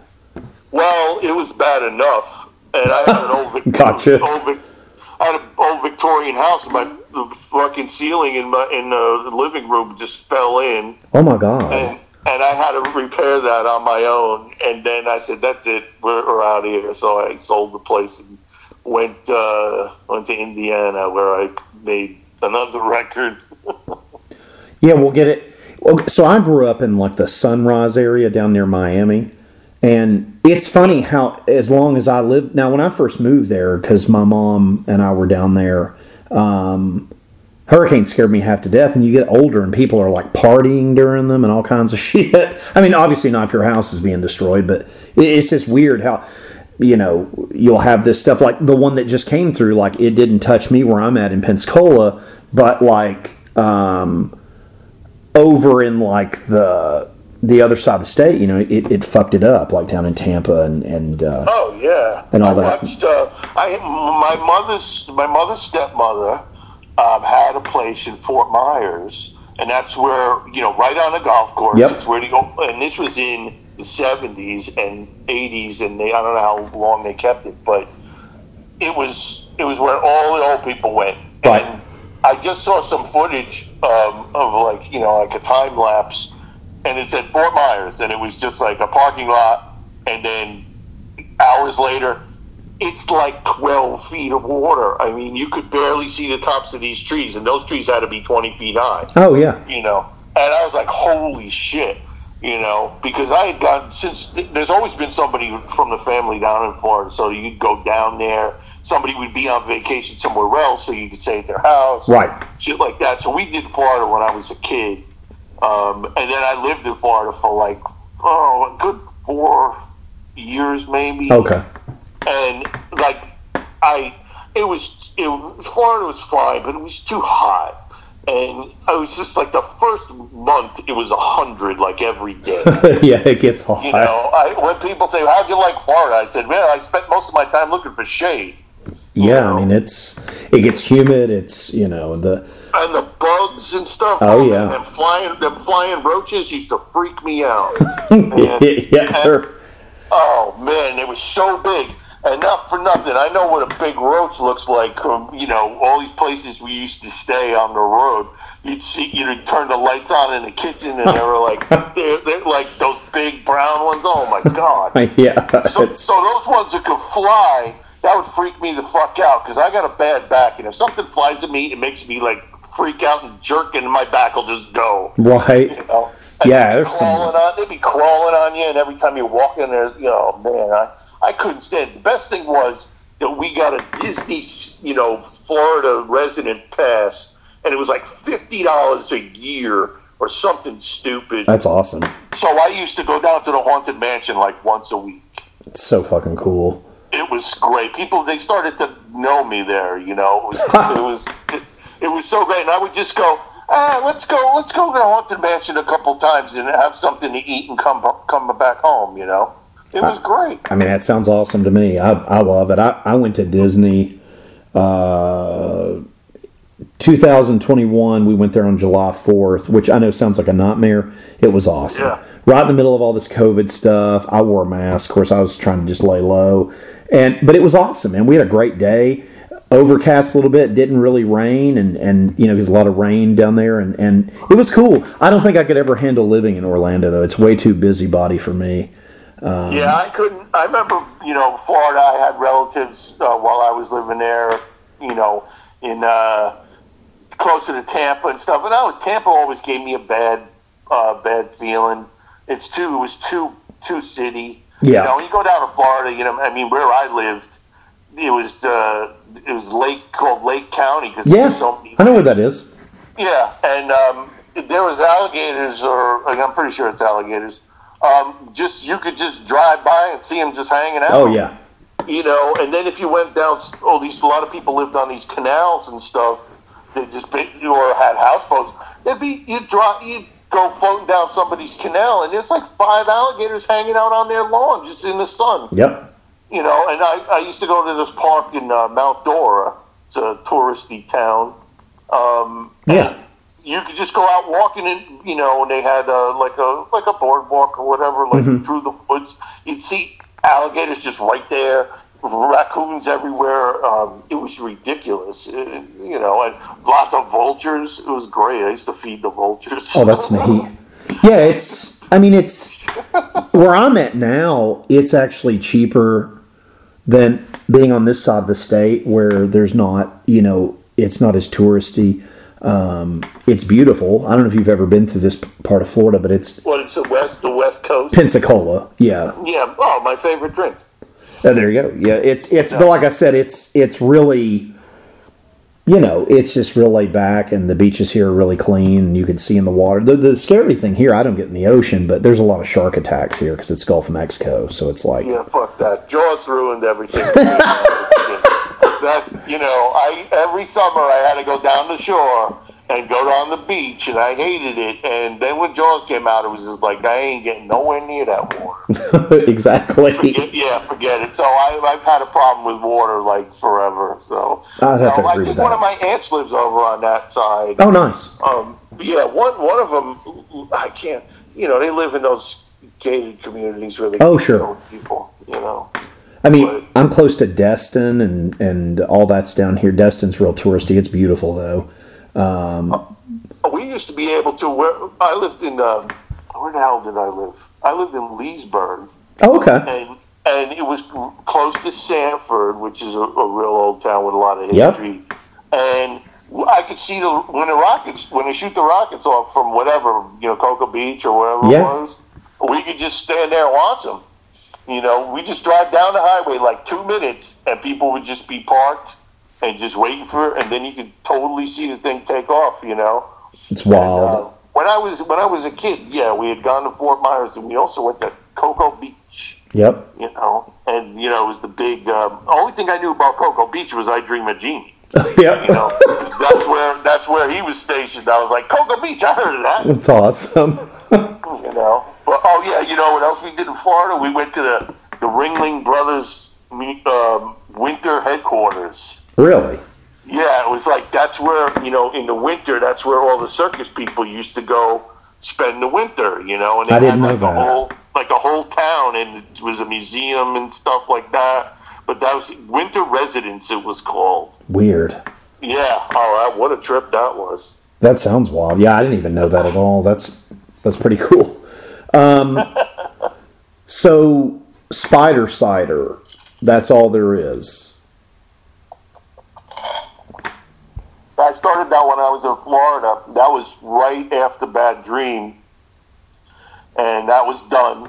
No, no, wait, what? Oh, no. I, then I started uh, before Spider Cider. I started a whole other album that was going to be called The Bastard Blues, Okay. and I recorded the whole thing.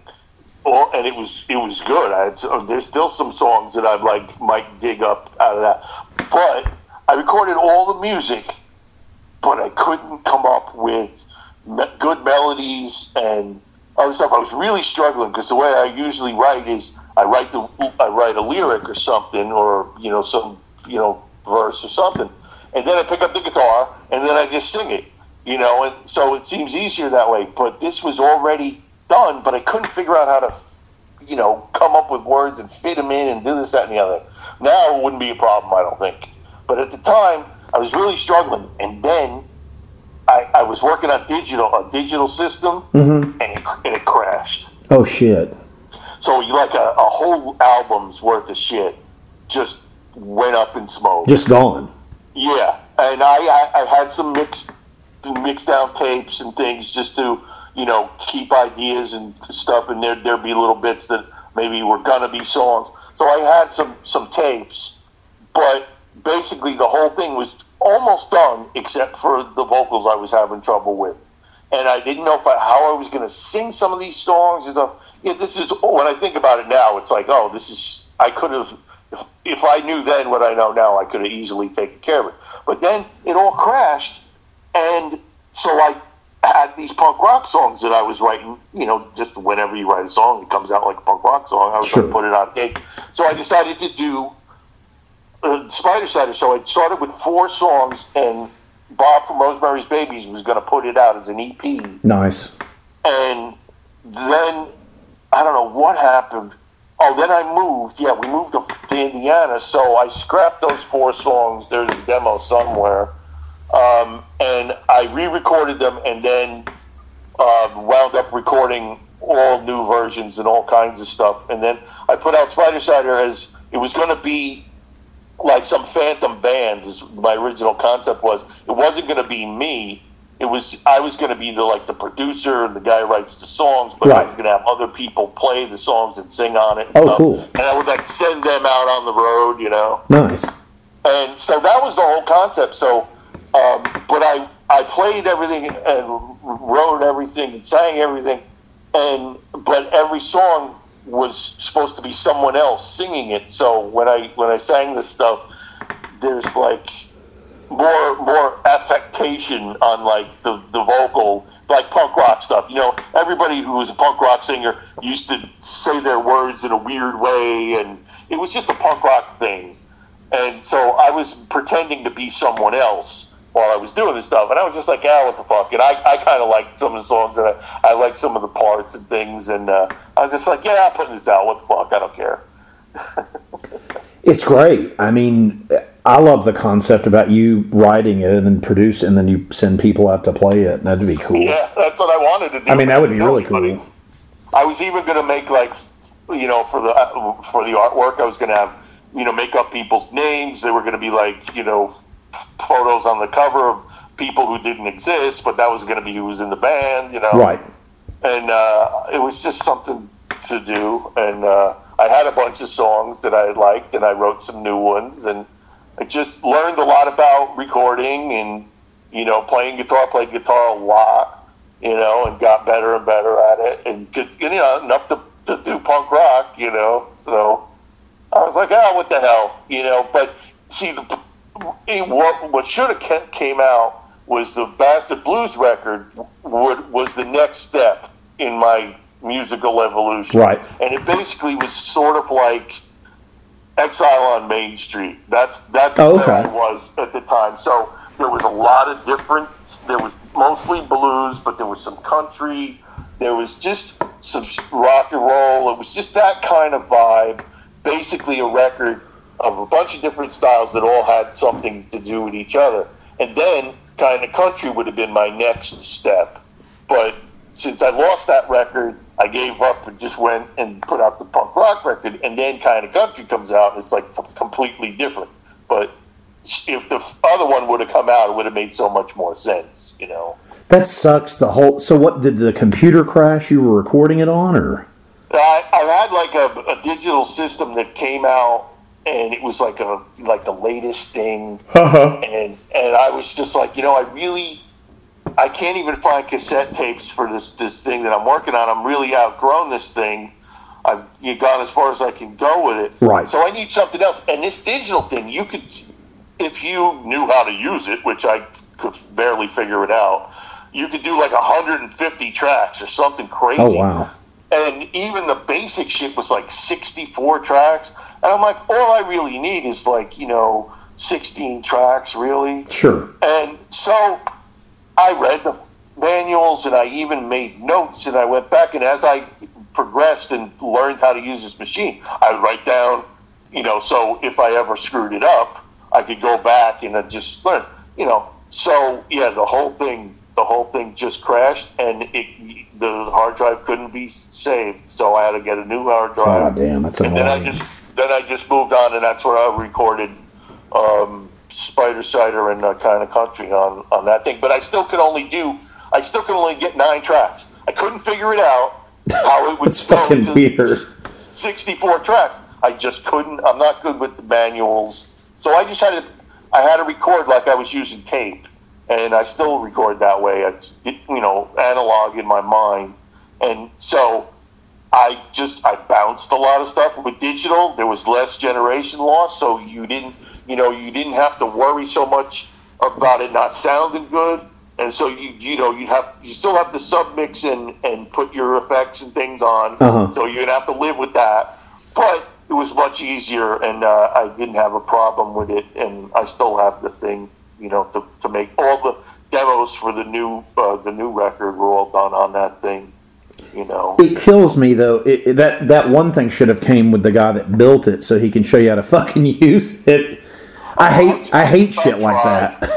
I, you know, I, I just couldn't do it, and all I wanted to do is know how to just just turn it on and be able to record, or just to put down a, a thought or whatever.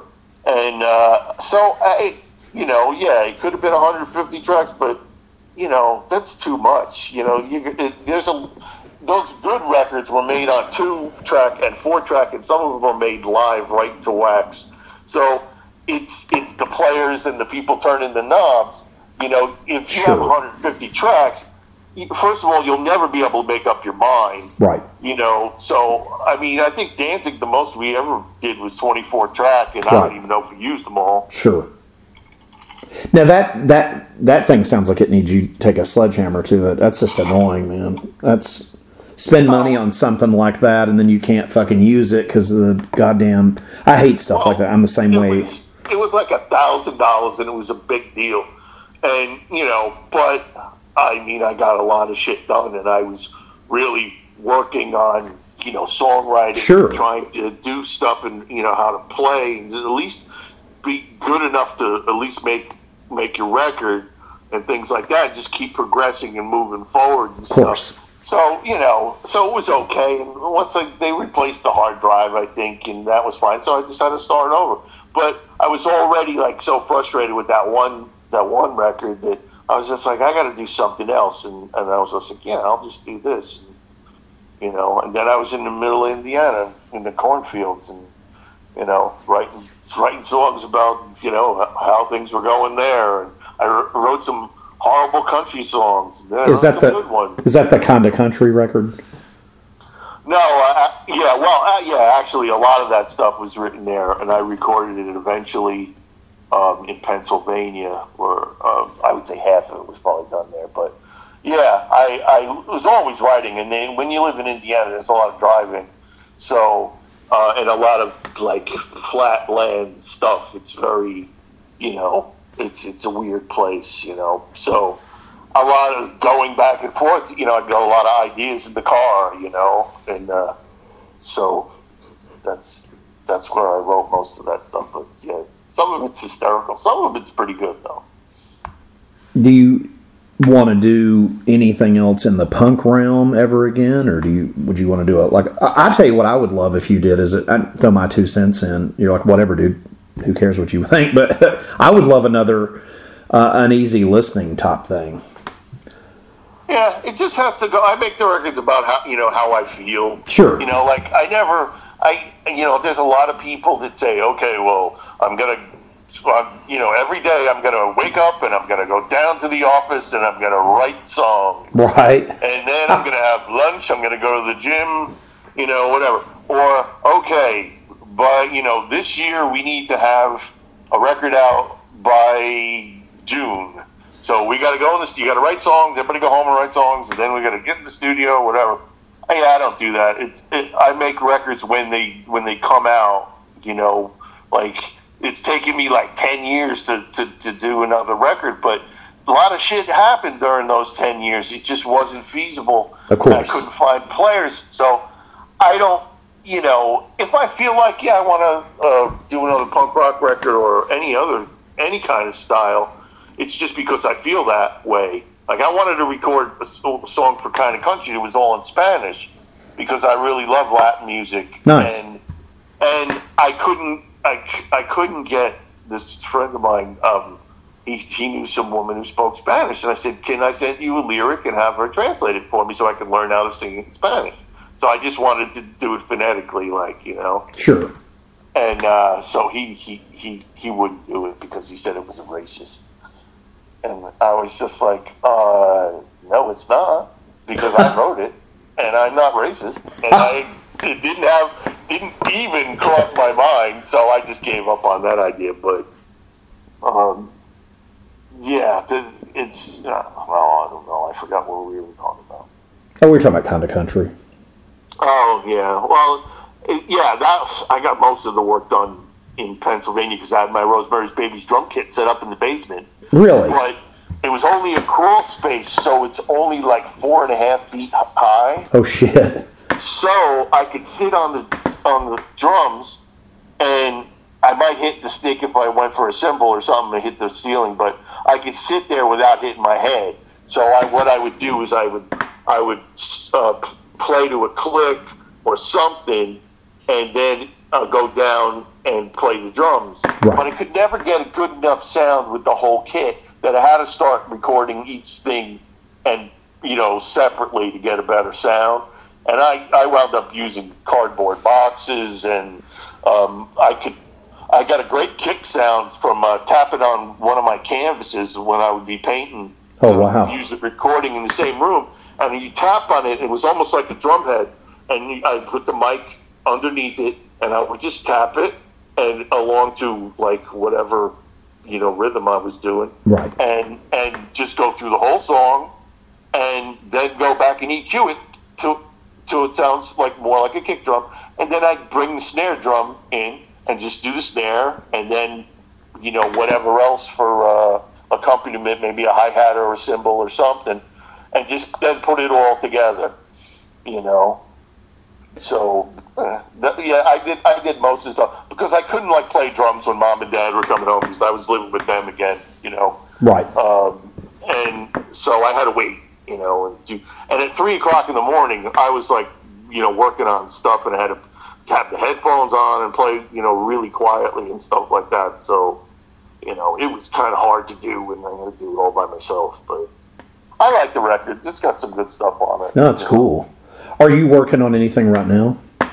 Yeah, well, it's the stuff's all done. Um, it's just I, I got to go down and mix it. I'm not in Nashville right now, and it's all all the stuff is in Nashville and the guys that I recorded it with, and it's just like right before COVID, we were going to move back to to Kentucky where I am now Oh, okay. um, because shit was just getting really bad in Nashville. It was just it was getting too expensive.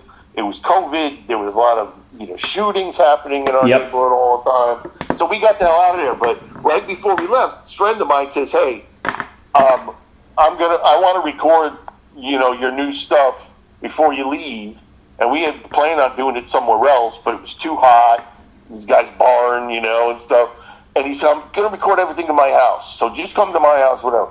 So I gave them the demos. We went down, we tracked some stuff. I would go home. They would keep working on it. I would, you know, and I'd go down there again. So all this stuff in between all that time, like so and so just drops out of sight, and we don't, now we can't figure out how to engineer the stuff because we can't find it or Right. whatever. And just you know, and people are always working or people go on tour or whatever.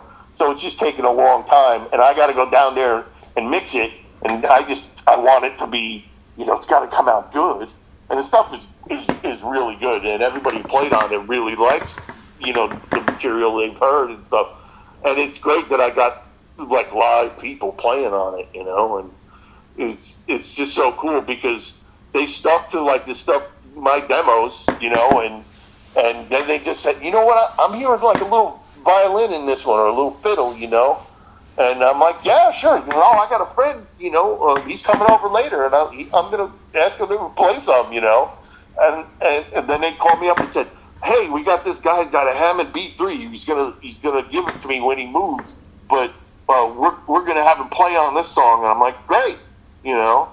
So there's a whole bunch of good, cool shit, and I just have to decide which is good, and which stays, and which goes, and Right. you know. But it, the stuff I've heard sounds great, you know, and I just have to go down there and make it sound good. Yeah, I know.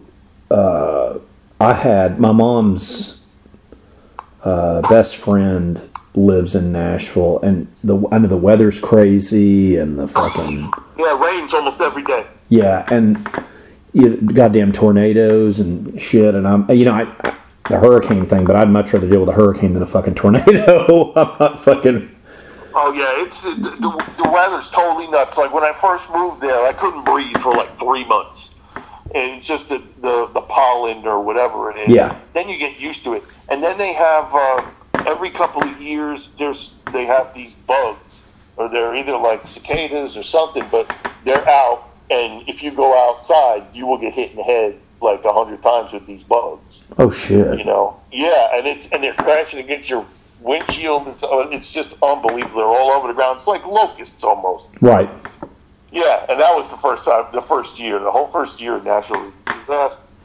You know, um, but yeah, it's just and the oh man, rents have gone up thirty percent in the last year or so. It's just like you can't afford to live there anymore, and all the people that that are living there and trying to make uh, a living there uh, or being in the business or, or whatever, they, they're getting squeezed out by people who are coming in as tourists and you know moving into your neighborhood and driving the prices all up. You Yep. know, and it's become just like it happened in Austin in the seventies.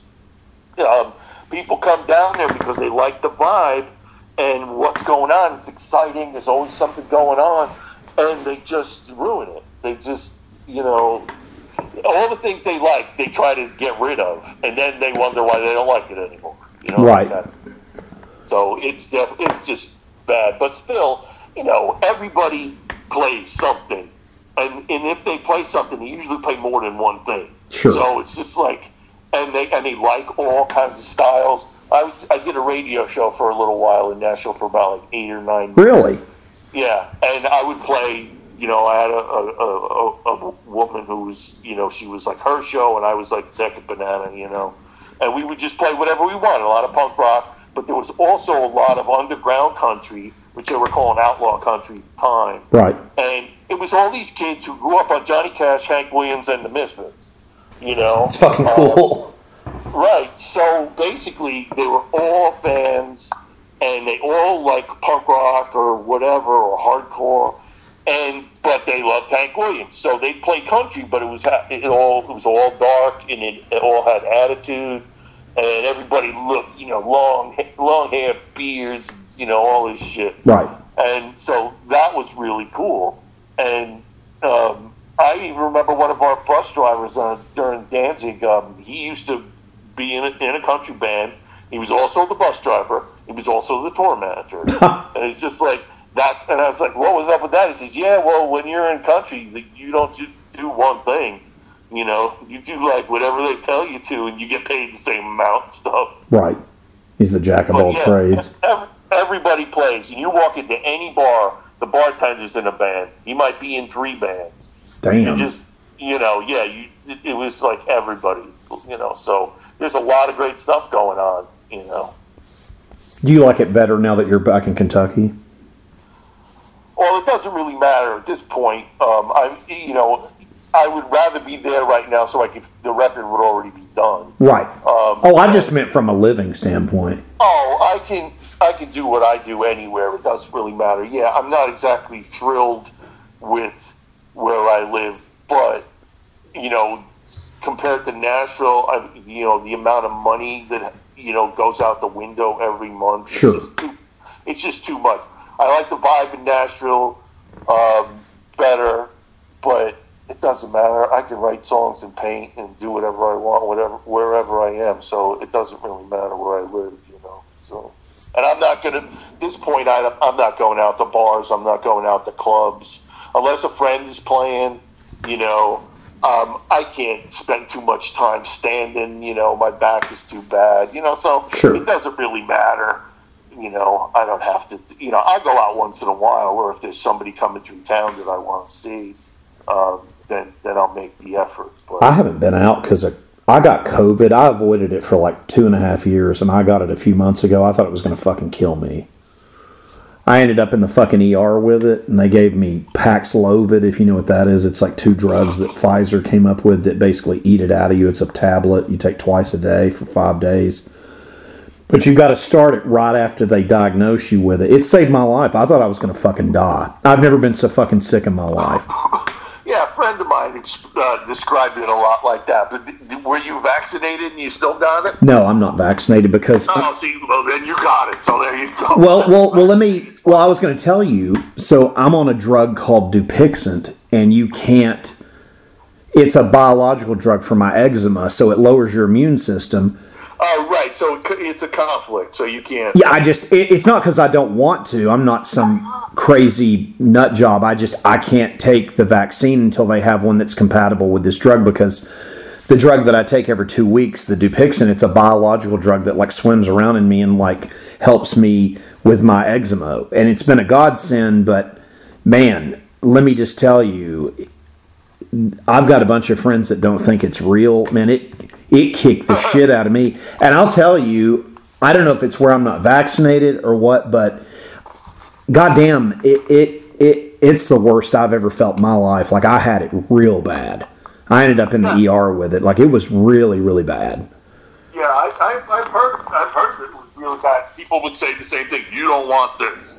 I mean, I'm not trying to be. I'm being serious. Like it's seriously. I thought I was going to no, fucking I- die. I- you know, that's uh, you, you sound like you know it's accurate to me. You know, but yeah, it's too bad that you couldn't get vaccinated because you know, I mean, yeah, the, the old lady takes a lot of pills, and they you can only take ones that don't conflict with each other. You know. Yeah, and and, and it sucks because I want to, but I just haven't been. I haven't been to a show since before COVID. I, I don't fuck with it. Like I used to do a lot of interviews in person, and I've I've had to just stick to doing them on Zoom or over the phone or whatnot because I I can't risk going out and getting that shit off some you know person at a show and then end up because God it was it was scary. I've been sick, you know, different things throughout my life. I've been lucky, but God damn, I mean it it was it was really bad. Yeah. No, I, I, I bet. I'm sorry to hear that. Oh, I'm glad you, you got through it. Oh yeah, but like I said, that Paxlovid stuff that saved my life. Those it's twice a day. They gave it to you five days. The the kicker with it is you, it's an antiviral. You have to start it the second that that that, that, that they like. Oh, okay, you're testing positive for it. We're going to go ahead and give you the drug.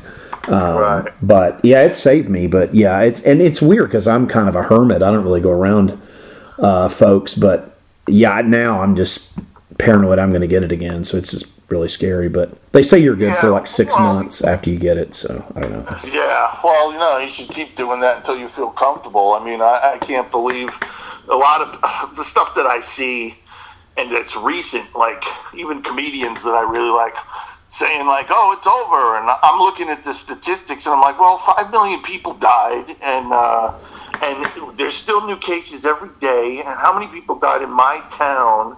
And people here are basically not wearing the masks. Like I would say, it's like ten percent and I still have mine on, like since it started. You know. Oh, dude, I do too. I have to because I've got you know health problems. But it's it's one of those things where it's like, you know, to me, and I think you will understand this. And it's nothing against these bands. I want these bands to make money, but I'm not going to go to their show and and end up a corpse because of I went to a fucking rock show and some you know drunk asshole you know breathe on me and I I fucking die. You know because. I, I can't get vaccinated. it's like, goddamn. no, there's no, there's no reason. I mean, it's. I can imagine you can't even going to the grocery store is like a nightmare sometimes. So I can't imagine going to one of those shows, even if there was no COVID. I'd still. I don't know if I could go. As I get older, it gets weirder and weirder. You know. Sure. So it's just like I can't you know, take all these people sweating and, and spitting and you know doing whatever. So you know, I could, I can't even imagine people going out. And also, like they're going to see some of these bands. The guys are like seventy five.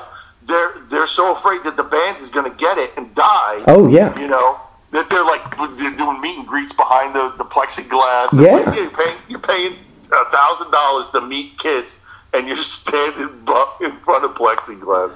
Yeah, I was I'm about to say those those Tokyo like boy band things. They they do that. They've got like the they they charge these people all this money to meet them, and there's like this. I've seen like these plexiglass walls, and all they do is just stand behind them and wave at you. It's like thanks for your money. it's like, but Yeah, it's like I understand that uh, it's it's you know the the real deal is it's really hard to make money on the road in general, Sure. especially now and with the high, basically the gas prices, which has just happened years and years before, gas prices in Europe or whatever, you can't afford to go on the road because you it, the overhead's too much. Sure. Bands cancel tours and stuff, but and when we were doing dancing, it was like, yeah, meet and greet. We, we they kind of started around the time that we started doing the fan club. Right. That was becoming a new thing, but nobody charged.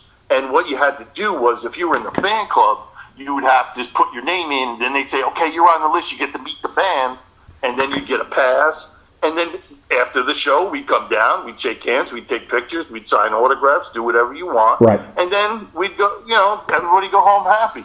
And uh, most of the most of the shows, if we didn't have to leave right away, or if we had a day off, we'd hang around for hours, like you know, just talking, taking Sure. pictures. If we had a hotel, I'd invite people up to my room. We'd have like thirty people just hanging out and talking you know, and and I, me, and the sound man after the show, we would have a couple of drinks, and we would sit, and then we would, you know, we're bored. Let's talk. Let's have a bunch of people we just met tonight. Hey, where are you from? What do you do?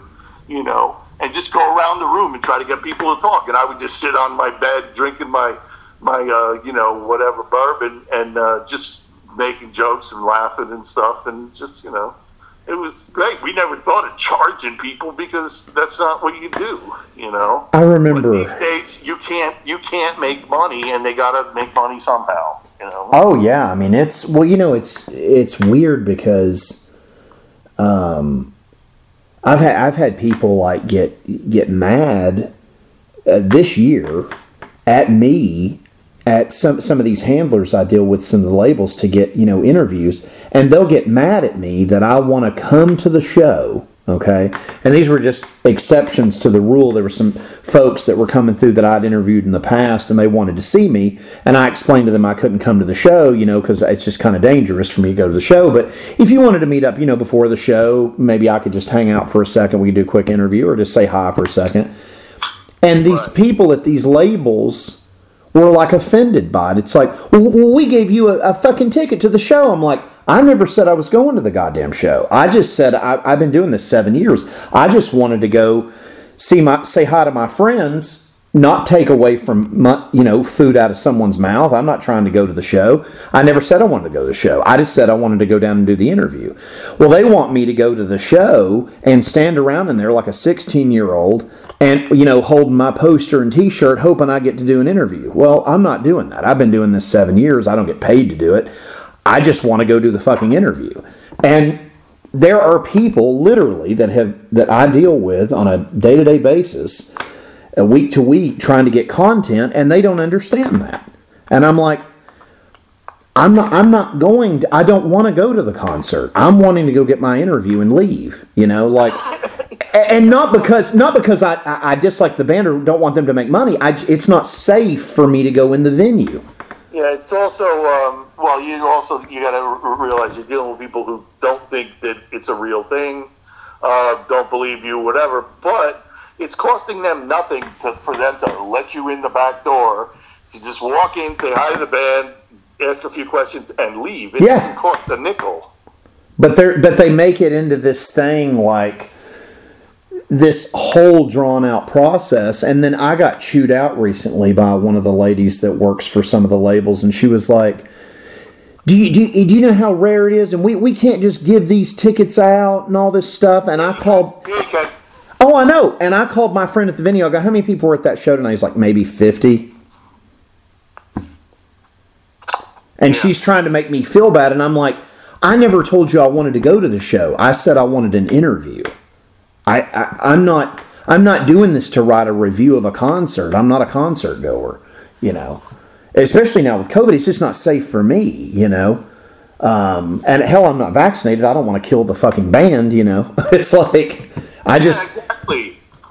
but You're being responsible, and you just wanted this and that and the other. Yeah, and, I, and I'm the bad guy, but I was just like, you know, and, and it's not the band's fault. The, the bands were never, you know, it's a couple of bands that had come on before. It's like, you know, if you were playing a gig somewhere, it's like, oh, well, you you're gonna, you know, you you just need to go stand by the merch table for three hours. It's like I don't I don't have time to do that, and I I don't want to go in the venue. I don't feel safe personally. You know, between you and me, like I didn't feel safe going in the fucking venue.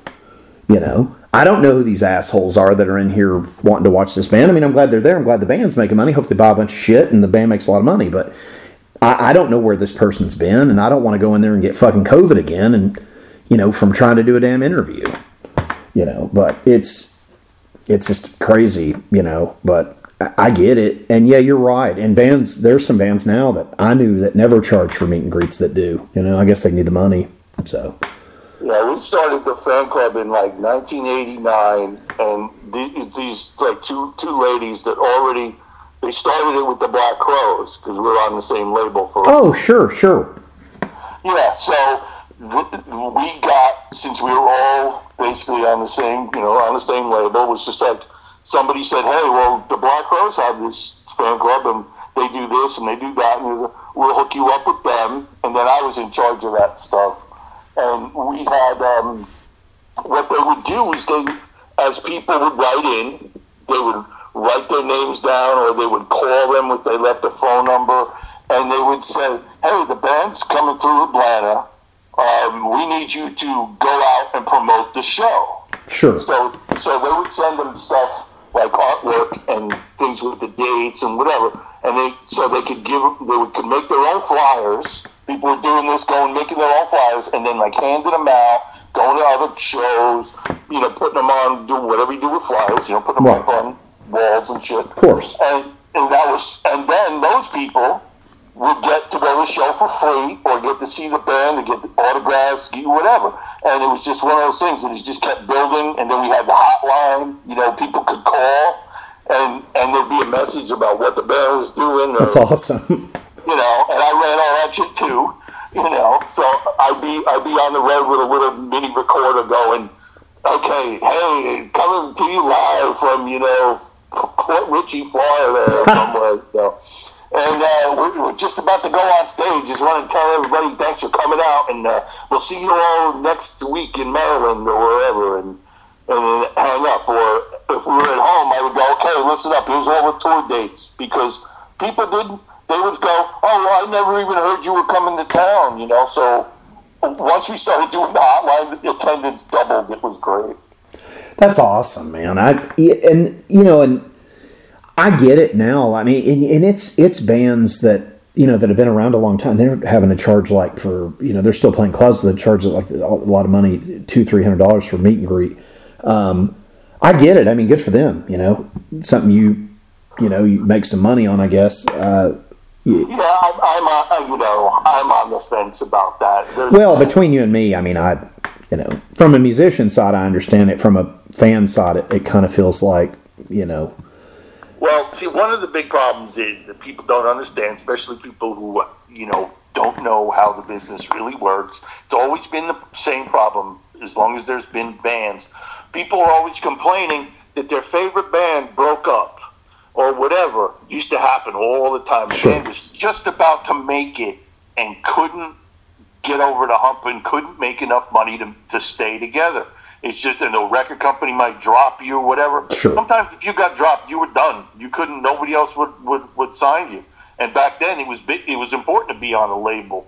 So that's the whole thing. And a lot of you know fans would go, well, why you know last time you played you know this club or whatever, you know it was really cool, and you guys were right there and stuff, and you come through now and you're playing you know this theater and you know it's, it's security, you know it's like yeah, but we can't play that club no more because there's 2,000 people that can't get in Sure. you know, so we got to play these places. Sorry, but if you want us to keep going and keep making records that you like and stuff, you're going to have to do that. You're going to have to go to these places. You're going to have to buy the records, whatever. It's like you got to support your band, and you know, it's if they can't tour, they can't make records.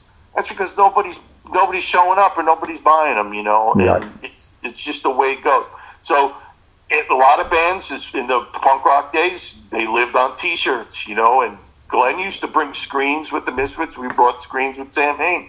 We ran out of T-shirts. We would buy them, you know, and then screen print them right then. And the next day we'd sell them at the show, you know, ten bucks a piece. Nice. We'd, make, we'd have gas money. Uh, we'd have food money. Um, it was always good. Glenn always kept some money in reserve for emergencies and stuff. And sometimes you break down, and all of a sudden, oh, we don't have that part. It's going to be three days till we can get it. It's going to cost six hundred dollars, Fuck. whatever. Yeah, so you know, uh, it's it, it was it's always been hard to make money. I don't really know if you're on one of these stadium tours, you got to be making some money. Sure. Um, but you got to pay all your crew. You got to you got to pay for, I mean, everything, all the lighting and all the, the PA and stuff. The band's got to pay that stuff. Oh, yeah. Even you know the buses. I was amazed. On one of the first buses we were on, uh, Uh, the driver, you know, said it was twenty five hundred dollars a week. And, Wow. And that and that was including the driver, I think. I could be wrong, but that's twenty five dollars, right, twenty five hundred dollars right off the top before you even do your first gig. Right. You know, and then you gotta pray you you sell some T-shirts, and if you don't sell enough T-shirts, then the T-shirt company drops you. Now you don't have any T-shirts Right. You know, oh, it's it's just a nightmare, and it just it, it, it only. I remember there being a gas problem during one tour. That's you know, and just recently I heard Anthrax had to cancel a, a whole European tour just because of the gas. Damn. You know, and uh, they can only do select stuff now, whatever. But that's always been a problem, and uh, and they got people just they got to charge more. Some of these older bands, uh, I think they're like, well, we're not going to be able to do this much longer. We got to get as much as we can out, out of people. And the fans, they either pay it or they don't. There's nothing you can do about it. I was reading. Uh, you, you'll love this. Um, so we had been given. They they told my co-host tonight, look, you, you can't. We we asked. We were actually going to go to a show next month. I haven't been to a show, like I said, since uh, January of of twenty. So and it was Overkill. I thought you get a kick out of that. That was uh, the last band I saw live. oh yeah, that's uh, uh, yeah. I I don't know even know who's in the band anymore. I know the singer is still the same guy. Yeah, it's Bobby and Dee Dee, the bass player. Oh, Dee Dee's still in the band. Yeah, yeah. I remember him. Bobby and Dee Dee, Uh, yeah, they're the only two, the singer and, and Dee Dee. Right, right. I was oh, I was amazed back then, and this has got to be going back almost thirty years. You know that they were doing what they were doing and playing all these big festivals. I can't believe that they're still playing. You know. Oh man, I they're so much fun, but but we were going to go to this show, and they told us, okay, well we'll comp you for it. We can't get you an interview, and we're like, well, we actually would like to go to the show. Now today they message and go, oh, we don't have anything for you for that show. And I know they do, and they just decided not to give it to us. And it sucked because we were actually going to make the journey and actually go to the show. Um, and we've had two of the bands that are on the bill on the on the podcast in the past, but you know, it's just it's one of those things. I'm just I'm not even you know I was just trying to go to the show, and then they you know I'm not going to pay a hundred dollars to go to the show. Um, Yeah. It's expensive, but it's like you know it's. It, it, it just sucks. I mean, it's I get it. They've got to make money, but I thought it was so because I know damn well because this is a very big label. I, I knew damn well they had comp stuff. They just didn't want to give it to us. So they didn't want to give us two tickets, much less depends- It one. depends on what part of the country you're into because there's some places they got plenty of comp tickets. You know. It's, it's, Well, this was Atlanta, was where we were going to be going, and I know damn well they could have gotten us into this venue because I've been to this venue a million times. It's been there for like 25, 30 years, and it's like, okay, whatever. It's it's the Tabernacle, you know, that old church they converted into the into a music venue like back in the nine, late nineties, I think, and it's like, come on, You could you could have Now, got us. the, the last the last thing I remember playing in Atlanta was the Fox Theater. Oh, okay. Yeah, that's. Um, I, I think by the time that other place was uh, was was happening, I was already not not in the band. So that's that's all I can remember. But Atlanta's always been a hot gig for pretty much anybody, you know. So yeah, they could have said like, well, you know, it's a hot ticket and this that and the other thing, but. Still, just put your name on a list. No ticket involved. You just open the back door, let them walk. in. I know it's just well. The, I'll tell you what's funny. The last time that I saw you, it was Danzig, Godflesh, and I think Type O Negative. yeah, that's uh, yeah, that sounds right. And this was at a place called the International Ballroom. If you remember this place, because you were there, you're going to get a kick out of this. This fucking venue was an was an old airplane hangar. Oh, starting, starting, yeah. We, you know, not for nothing. We did a lot of those kind of gigs with Type O. I don't know why. You That know, venue big- was crazy. Big empty hangars, you know. Dude, it was huge. It was the weirdest thing. It looked like a, like a giant ass silo on its side, like a corn silo on its side. Because I saw I saw Pantera in there like a few years after I saw you guys in there with Godflesh and Type O, and and it was fucking nuts. And that venue, for whatever reason, they just quit using it. But I mean, it was crazy because it was huge. You could put a huge band in there like Pantera, you know, or Danzig or whatever. And then there was still like plenty of room in there, but it was huge. Like it was the weirdest thing, but it was like walking through like what I would imagine going through like a flea market inside of like half of a silo. If that makes any sense, it's kind of weird, no, I totally, yeah. I, I, I mean, I remember so many of those kind of gigs, and um, I've also been through a lot of indoor flea markets. So yeah, it was shows, you it was wild. So that was really cool. But man, I didn't. Yeah, I was, I was, oh, I, I, I don't have hardly any real regrets, but I regret not taking my camera, which was still my dad's camera. At the time, we did the Type tour, and I got no pictures.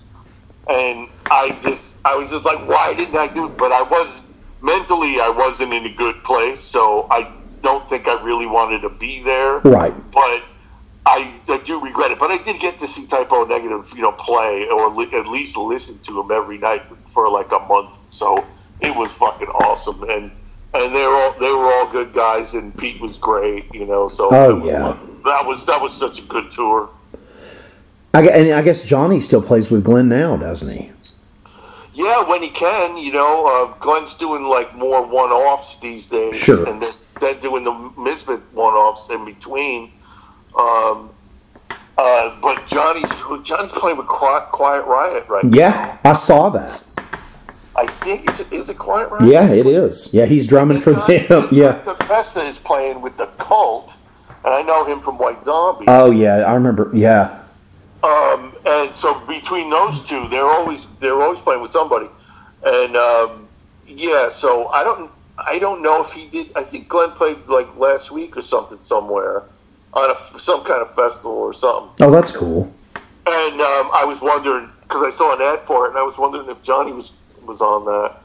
Because every once in a while, I'll just send him a message, ask him how he's doing, or comment on Sure. something you know, said, whatever. And uh, a friend of mine, who, uh, tour manager, works, so I emailed him and said, "Hey, keep your eyes open or your ears open if you, anybody needs a tour manager."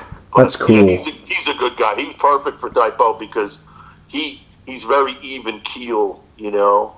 Um, and Pete was uh, uh, was you know unpredictable, and so was Kenny. Uh, probably still is. I don't really know Kenny, but I've lost Josh- touch with Kenny. I still talk to Josh. Um, Oh yeah, yeah. How's he doing? he's a paramedic in New York. Well, I know I know that. I mean, you know. I, Oh yeah, I mean he seems like he's good. I think he's married, if I'm not mistaken. Um, Yeah, I know. I, I know. I saw a picture of him with cut all his hair. off. Yeah, man, he's got like a shaved head. Uh, Peter dying destroyed me. I I used to follow them around, and I kind of got to know him a little bit, and it that that wrecked me when he died. I I don't think I've ever really gotten over that. I was a huge fan because to me, you know, being a Danzig fan, like they that band just kind of was in the same wheelhouse. You know, different but similar. Yeah. Oh yeah, totally. Um, th- it's like we were kind of from the same neighborhood, you know, that kind of thing. Sure, sure. Yeah, we were we were, you know, into the same thing. Just just the they were they were good for us to uh, to have with. You know, we always tried to have bands that that um, at least I thought were more like bands we like. You know, Sure. or uh, Glenn Glenn booked a, few bands probably just because somebody said, "Oh, they're up and coming," or they're this or different or whatever. Right. Or sometimes in, in the in the business, it's like, "Hey, you know, uh, you guys owe us a favor. Take this band out," you know, and you just do it, you know. Right. But um, yeah, Type O White Zombie, um, Kyuss in the beginning. Oh, yeah. Nobody even knew who they were. know, so they're good. Um, always tried to have good bands, but um, you know, and there's a uh, you know, El Manson, Oh yeah. that kind of stuff, and it was always fun to see their fans' reactions and stuff. I mean, by then we're like the old men, you know. And right. they're just sticking around to see Glenn or whatever, and like hear Mother, and then go home. You know. I mean, it was. I remember. yeah, I remember when you all played with Korn and and Marilyn Manson. Oh God. I rem- I remember that because I was not into nothing against it. It just was not my kind of thing. I was there just to see Danzig, you know, and and you guys play, and and I was like, but I mean, both those bands are still around. So, well, I, sp- I know Korn, Korn still plays like big venues. Yeah, so, I think I thought Korn was uh, either doing a uh, new record or had a new record. oh yeah, they did. They like toured and And, stuff. So. Yeah, and they've had they've had uh, like one of the main guys left a long time ago. I saw something. that- I was in a, hotel room and there was like some documentary, and I'm like, oh, I think I know that guy. Yeah, I mean, it's like just on this one guy. And uh, yeah, and of course Manson uh, was, you know, I'm still hearing some Manson stuff that I didn't even know had come out just because wherever I was living, I just really had no access to hear anything. Sure. And, and no one was telling me, hey, you should check this out. And uh, and I heard some stuff the other day, and I was like, wow, when did this come out? Because this is pretty good, you know. And I was just surprised. Yeah, so uh, yeah, he's still doing stuff, and they were fun because they were pr- pretty young, and like they were. We could tell they were going to be big. You could just tell. oh yeah, Yeah, and, and same thing with White Zombie. They hadn't gotten big yet, and you could just tell they were right there. And um, so it it was fun to um, to watch them and just you know just regular backstage bullshit and just hanging out and stuff and see what what they were gonna wear today. You know, because we're all pretty straight. We're you know I'm I'm wearing a cowboy hat. I got a blazer. I look Yep. like an adult. You know yeah. and uh, and these guys are coming in in dresses and cr- you know crazy makeup and all kinds of hats and stuff. Like well, you know, something. It was like, what is this? Gone with the Wind Day or something? you know? So it was it was so much fun to see what was going on, and then of course they went crazy after the shows, and you know, it was always something. Oh, and we had the Genitorturers for like a whole tour. Oh That wow. was yeah, that was a trip. They're still doing stuff. Yep. Janet is still out there.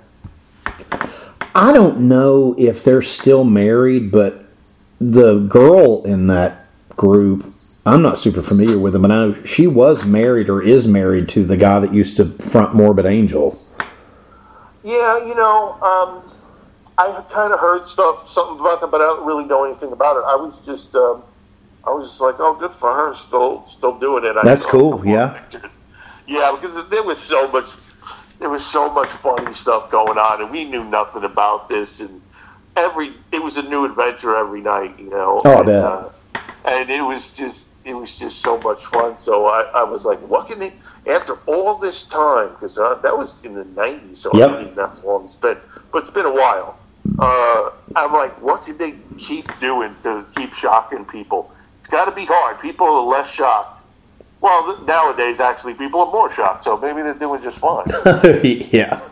You can It's- shock people by walking down the street. Yeah, it's it's I'm offended. yeah, I know. It's yeah, it's it's crazy stuff. Um lastly, Who's gonna, who's gonna who's gonna listen to this crap? I mean, come on. Gotta you- you and me? Edit some of this stuff. Oh, I'm gonna edit it, but I mean, did did, did you know the last one? Because I checked this tonight before you called me. The last one, which this is a lot, and you can go on and look at the rest of our stuff. Our last one, 600 views on YouTube, which is a lot for some crazy fuck from Florida just podcasting out of his house. So Yeah, that's good. I I, mean-. I have I have no point of reference because I don't um, I don't do a lot of podcasts. I appreciate you doing this, man. It's it's all people I look mean, forward do- to it. do. I, no, I do plenty of podcasts, but I just don't because that's the thing. I just don't watch a lot or listen to them. I mean, the whole thing started, as far as I was concerned, was like 10, 12 years ago with like you know NPR, and I'm like, then all of a sudden there's just whole interview things, and then all of a sudden there's this podcast thing Yeah. you know. But I never pay attention. And the only one I've been listening to is those ones with uh, with Rick Rubin talking to somebody. Oh, that's cool. Yeah, and those are really, really good. And I usually, it's like, oh, let's see what this guy has to say because a lot of times you you you wouldn't think you'd have anything in common with a musician whose records you don't buy or you you know you don't really pay Sure. attention to, but you know who it is. You're like, well, this people obviously like this person, you know, so you know what does he have to say? And a lot of times you get surprised. So that's that's a good one. It's called on uh, what is it called? Broken Record, I think, with uh, with so and so and uh, featuring Rick Rubin. That's cool. So yeah, they they did uh, um, a couple of things and a real good documentary on uh, Wildflowers by Tom Petty, which is a, a record I like. Oh, cool. You know. So that was good. Yeah, you know. All I know is our fans asked me if we could do this again, and I appreciate you doing it. I didn't mean to talk to you again as long as I have, but I mean it's it's fun to catch up with you. I like talking with you. You're one of my heroes, so I mean it's as long as you didn't mind doing it. I appreciate the hell out of you taking the time to do this because it's it's a very popular thing that we do now on Halloween. So Okay, well, whatever you say, as long as people enjoy it. oh, dude, Yeah, I was. you got a lot of folks that like you. You know they're damn sure not listening for me. So it's. uh, I I could be doing anything, you know, right now, uh, but I can also do it as soon as I hang up, you know. So it doesn't. It it's this is just another part of the day, so it's fine with me, you know. Well, it means a lot to me. As long as you're not uh, annoying like a lot of people are. I hope you've enjoyed it. I've had fun talking with you. Um, Oh yeah. Well, I mean, I'm not going to stand in line to do it again, you know. But well, it's, no, it's okay as long as I'm just laying on the couch, you know. hey man, it's totally cool. I, I appreciate the hell out of you doing this. Like I said, it it got out there last time and people enjoyed it, and you know, All right. Well, good. Well, if that's what people like, that's fine. yeah, man, keep your keep people interested in what you're doing. So Yeah, no, that's that's fine. That's good. I appreciate that. Um, when I put out a record, I expect them to buy it. and I think they will. I know I will. So I think people will be pleasantly surprised. That's what everybody who's involved in it keeps saying. People are gonna really be blown away by this. They're gonna really like it in, in a weird way or whatever. And I'm like, yeah, okay. Did you have a lot of different people work on it? Um, I'd have to get the, you know, I got to put the credits on there. But there's usually like um, the guy who was building the studio where I did it. He's the producer. He was like, "Yeah, what are you doing? Oh, I'm putting shingles on the roof." Oh yeah, one of my buddies who's helping me. Uh, he also plays, uh, you know, banjo or whatever. So he's gonna play a track. So Right. there's a few guys that played. Like one guy played fiddle and uh, a mandolin. I think. That's Not really neat. sure. I have to. Yeah. That's cool. We can do it when it comes out. We can do another Yeah, thingy. I'll have to figure figure it out, or we'll we'll do like a special show where like we'll talk about this song and then play it. Yeah, man, we can do. Yeah, if we get. I would love to do one of these with you in person sometime. It would be fucking awesome. I've never got to meet you, so. You know, um, where are you living? You're in Pensacola. Yep. So I ain't likely to go to Florida anytime. Well, hey, I'll I'll make my way up the Kentucky way. I'll come on up and say hi. Yeah. Uh, you know, you come up here and Buy you and the missus an expensive dinner to thank you for the hours and time I've wasted of yours in the past, and uh, you know whatever I could do, some kind of con- contribution to Eerie Von, and Yeah, to the statue they're planning. You know. Hey, man. Now, I, I, I would, I, if I had the funds and resources, there would be an Eerie Von statue in the heart of New Jersey, or wherever you wanted me to put it. Yeah, yeah. I like like like Bob's Big Boy. You know, like I could have a peak at the end of my finger. Oh God! You know, hey, come on down, and then I did like. That place closes, and they move my statue over to the car wash. hey, come on down, get your car washed. well, maybe something more cooler than that, but yeah.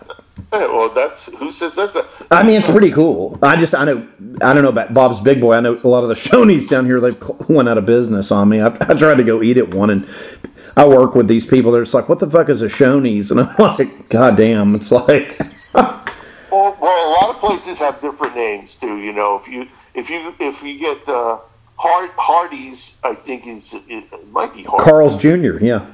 yeah, right. It's Carl's Jr. Like in L.A. Yep. You know, it's, it's the same exact store with the same exact you know, happy star. Mm-hmm. Yep. But it's called something else. And Checkers is also like Speedway or something. something Yeah, it has a weird name. Yeah, it's got like a, uh, God, what the fuck is it those called? they still got those good uh, spicy fries though. Oh, yeah, they do. Yeah. Yes, they do.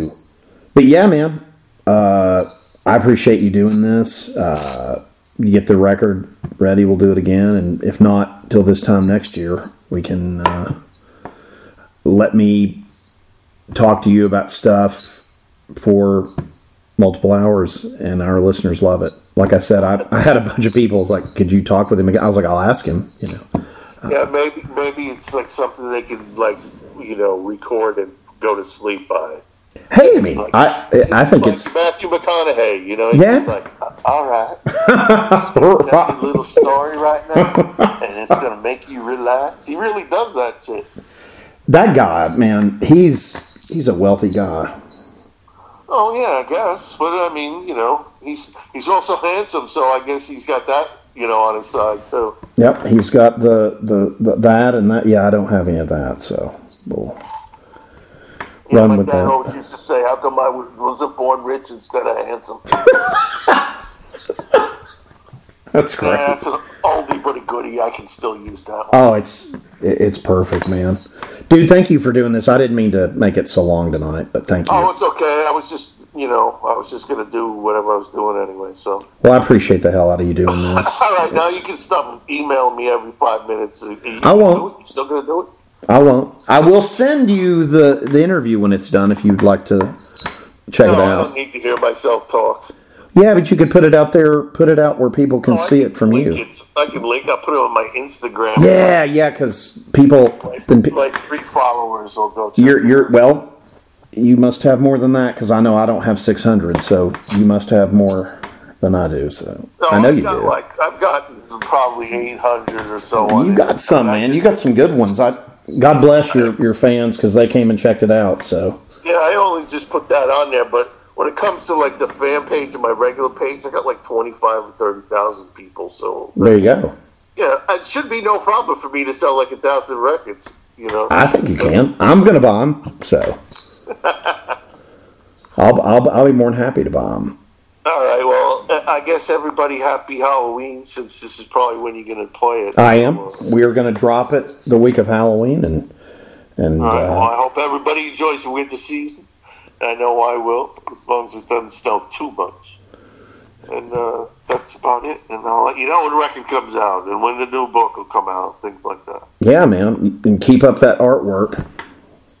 I will try. I'm working on painting right now. It's fucking awesome, dude. And you know something? I sort of enjoyed it.